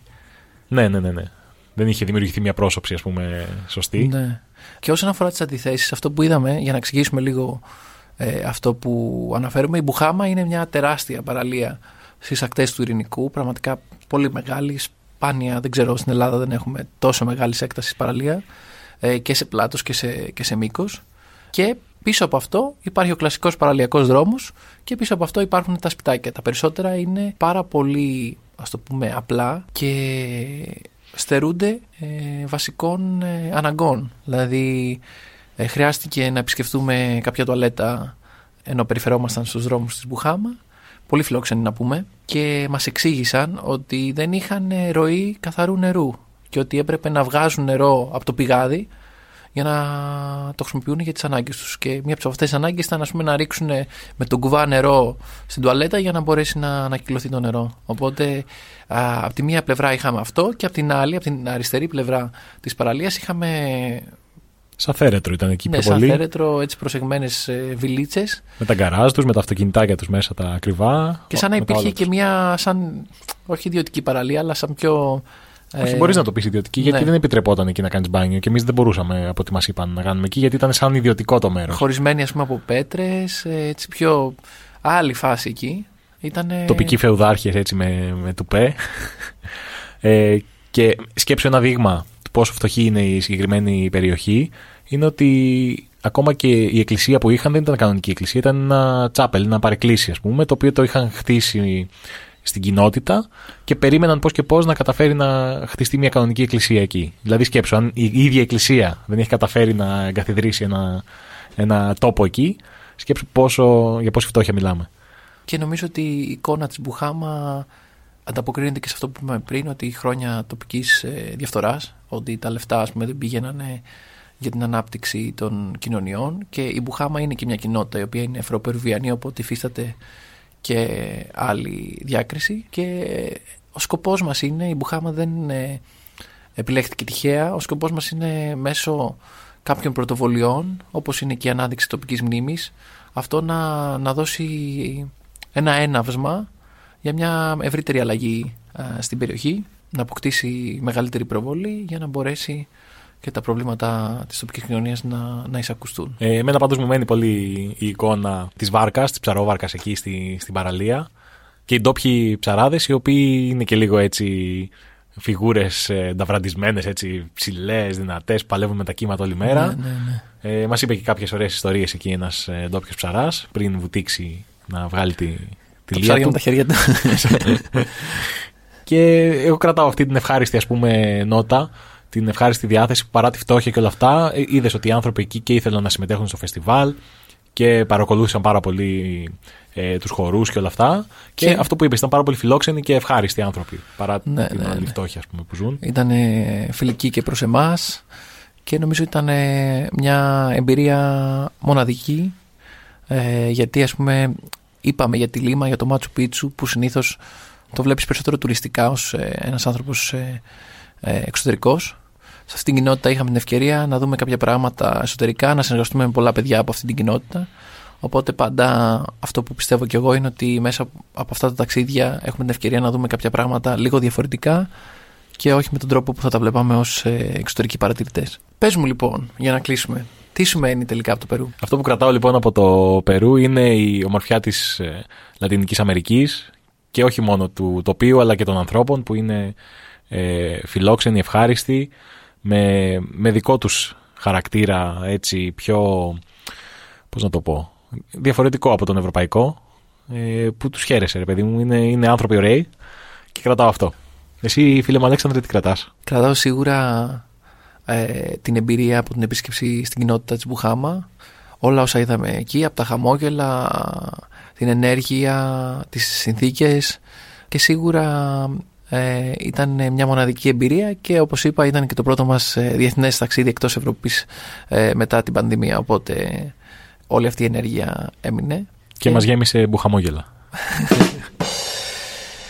Ε, Ήταν λοιπόν ε, το podcast μας για το Περού. Και για την ανάδειξη της μνήμης, όπως την κάναμε μέσα από το πρόγραμμα Memory. Σας ευχαριστούμε πολύ και ελπίζουμε να σας άρεσε.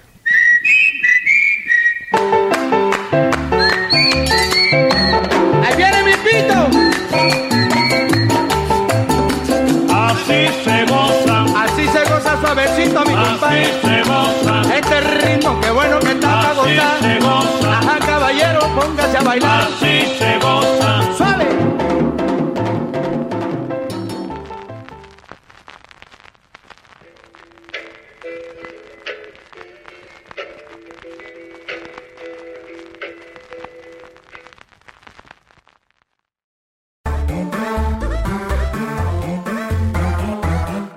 Pod.gr. Το καλό να ακούγεται.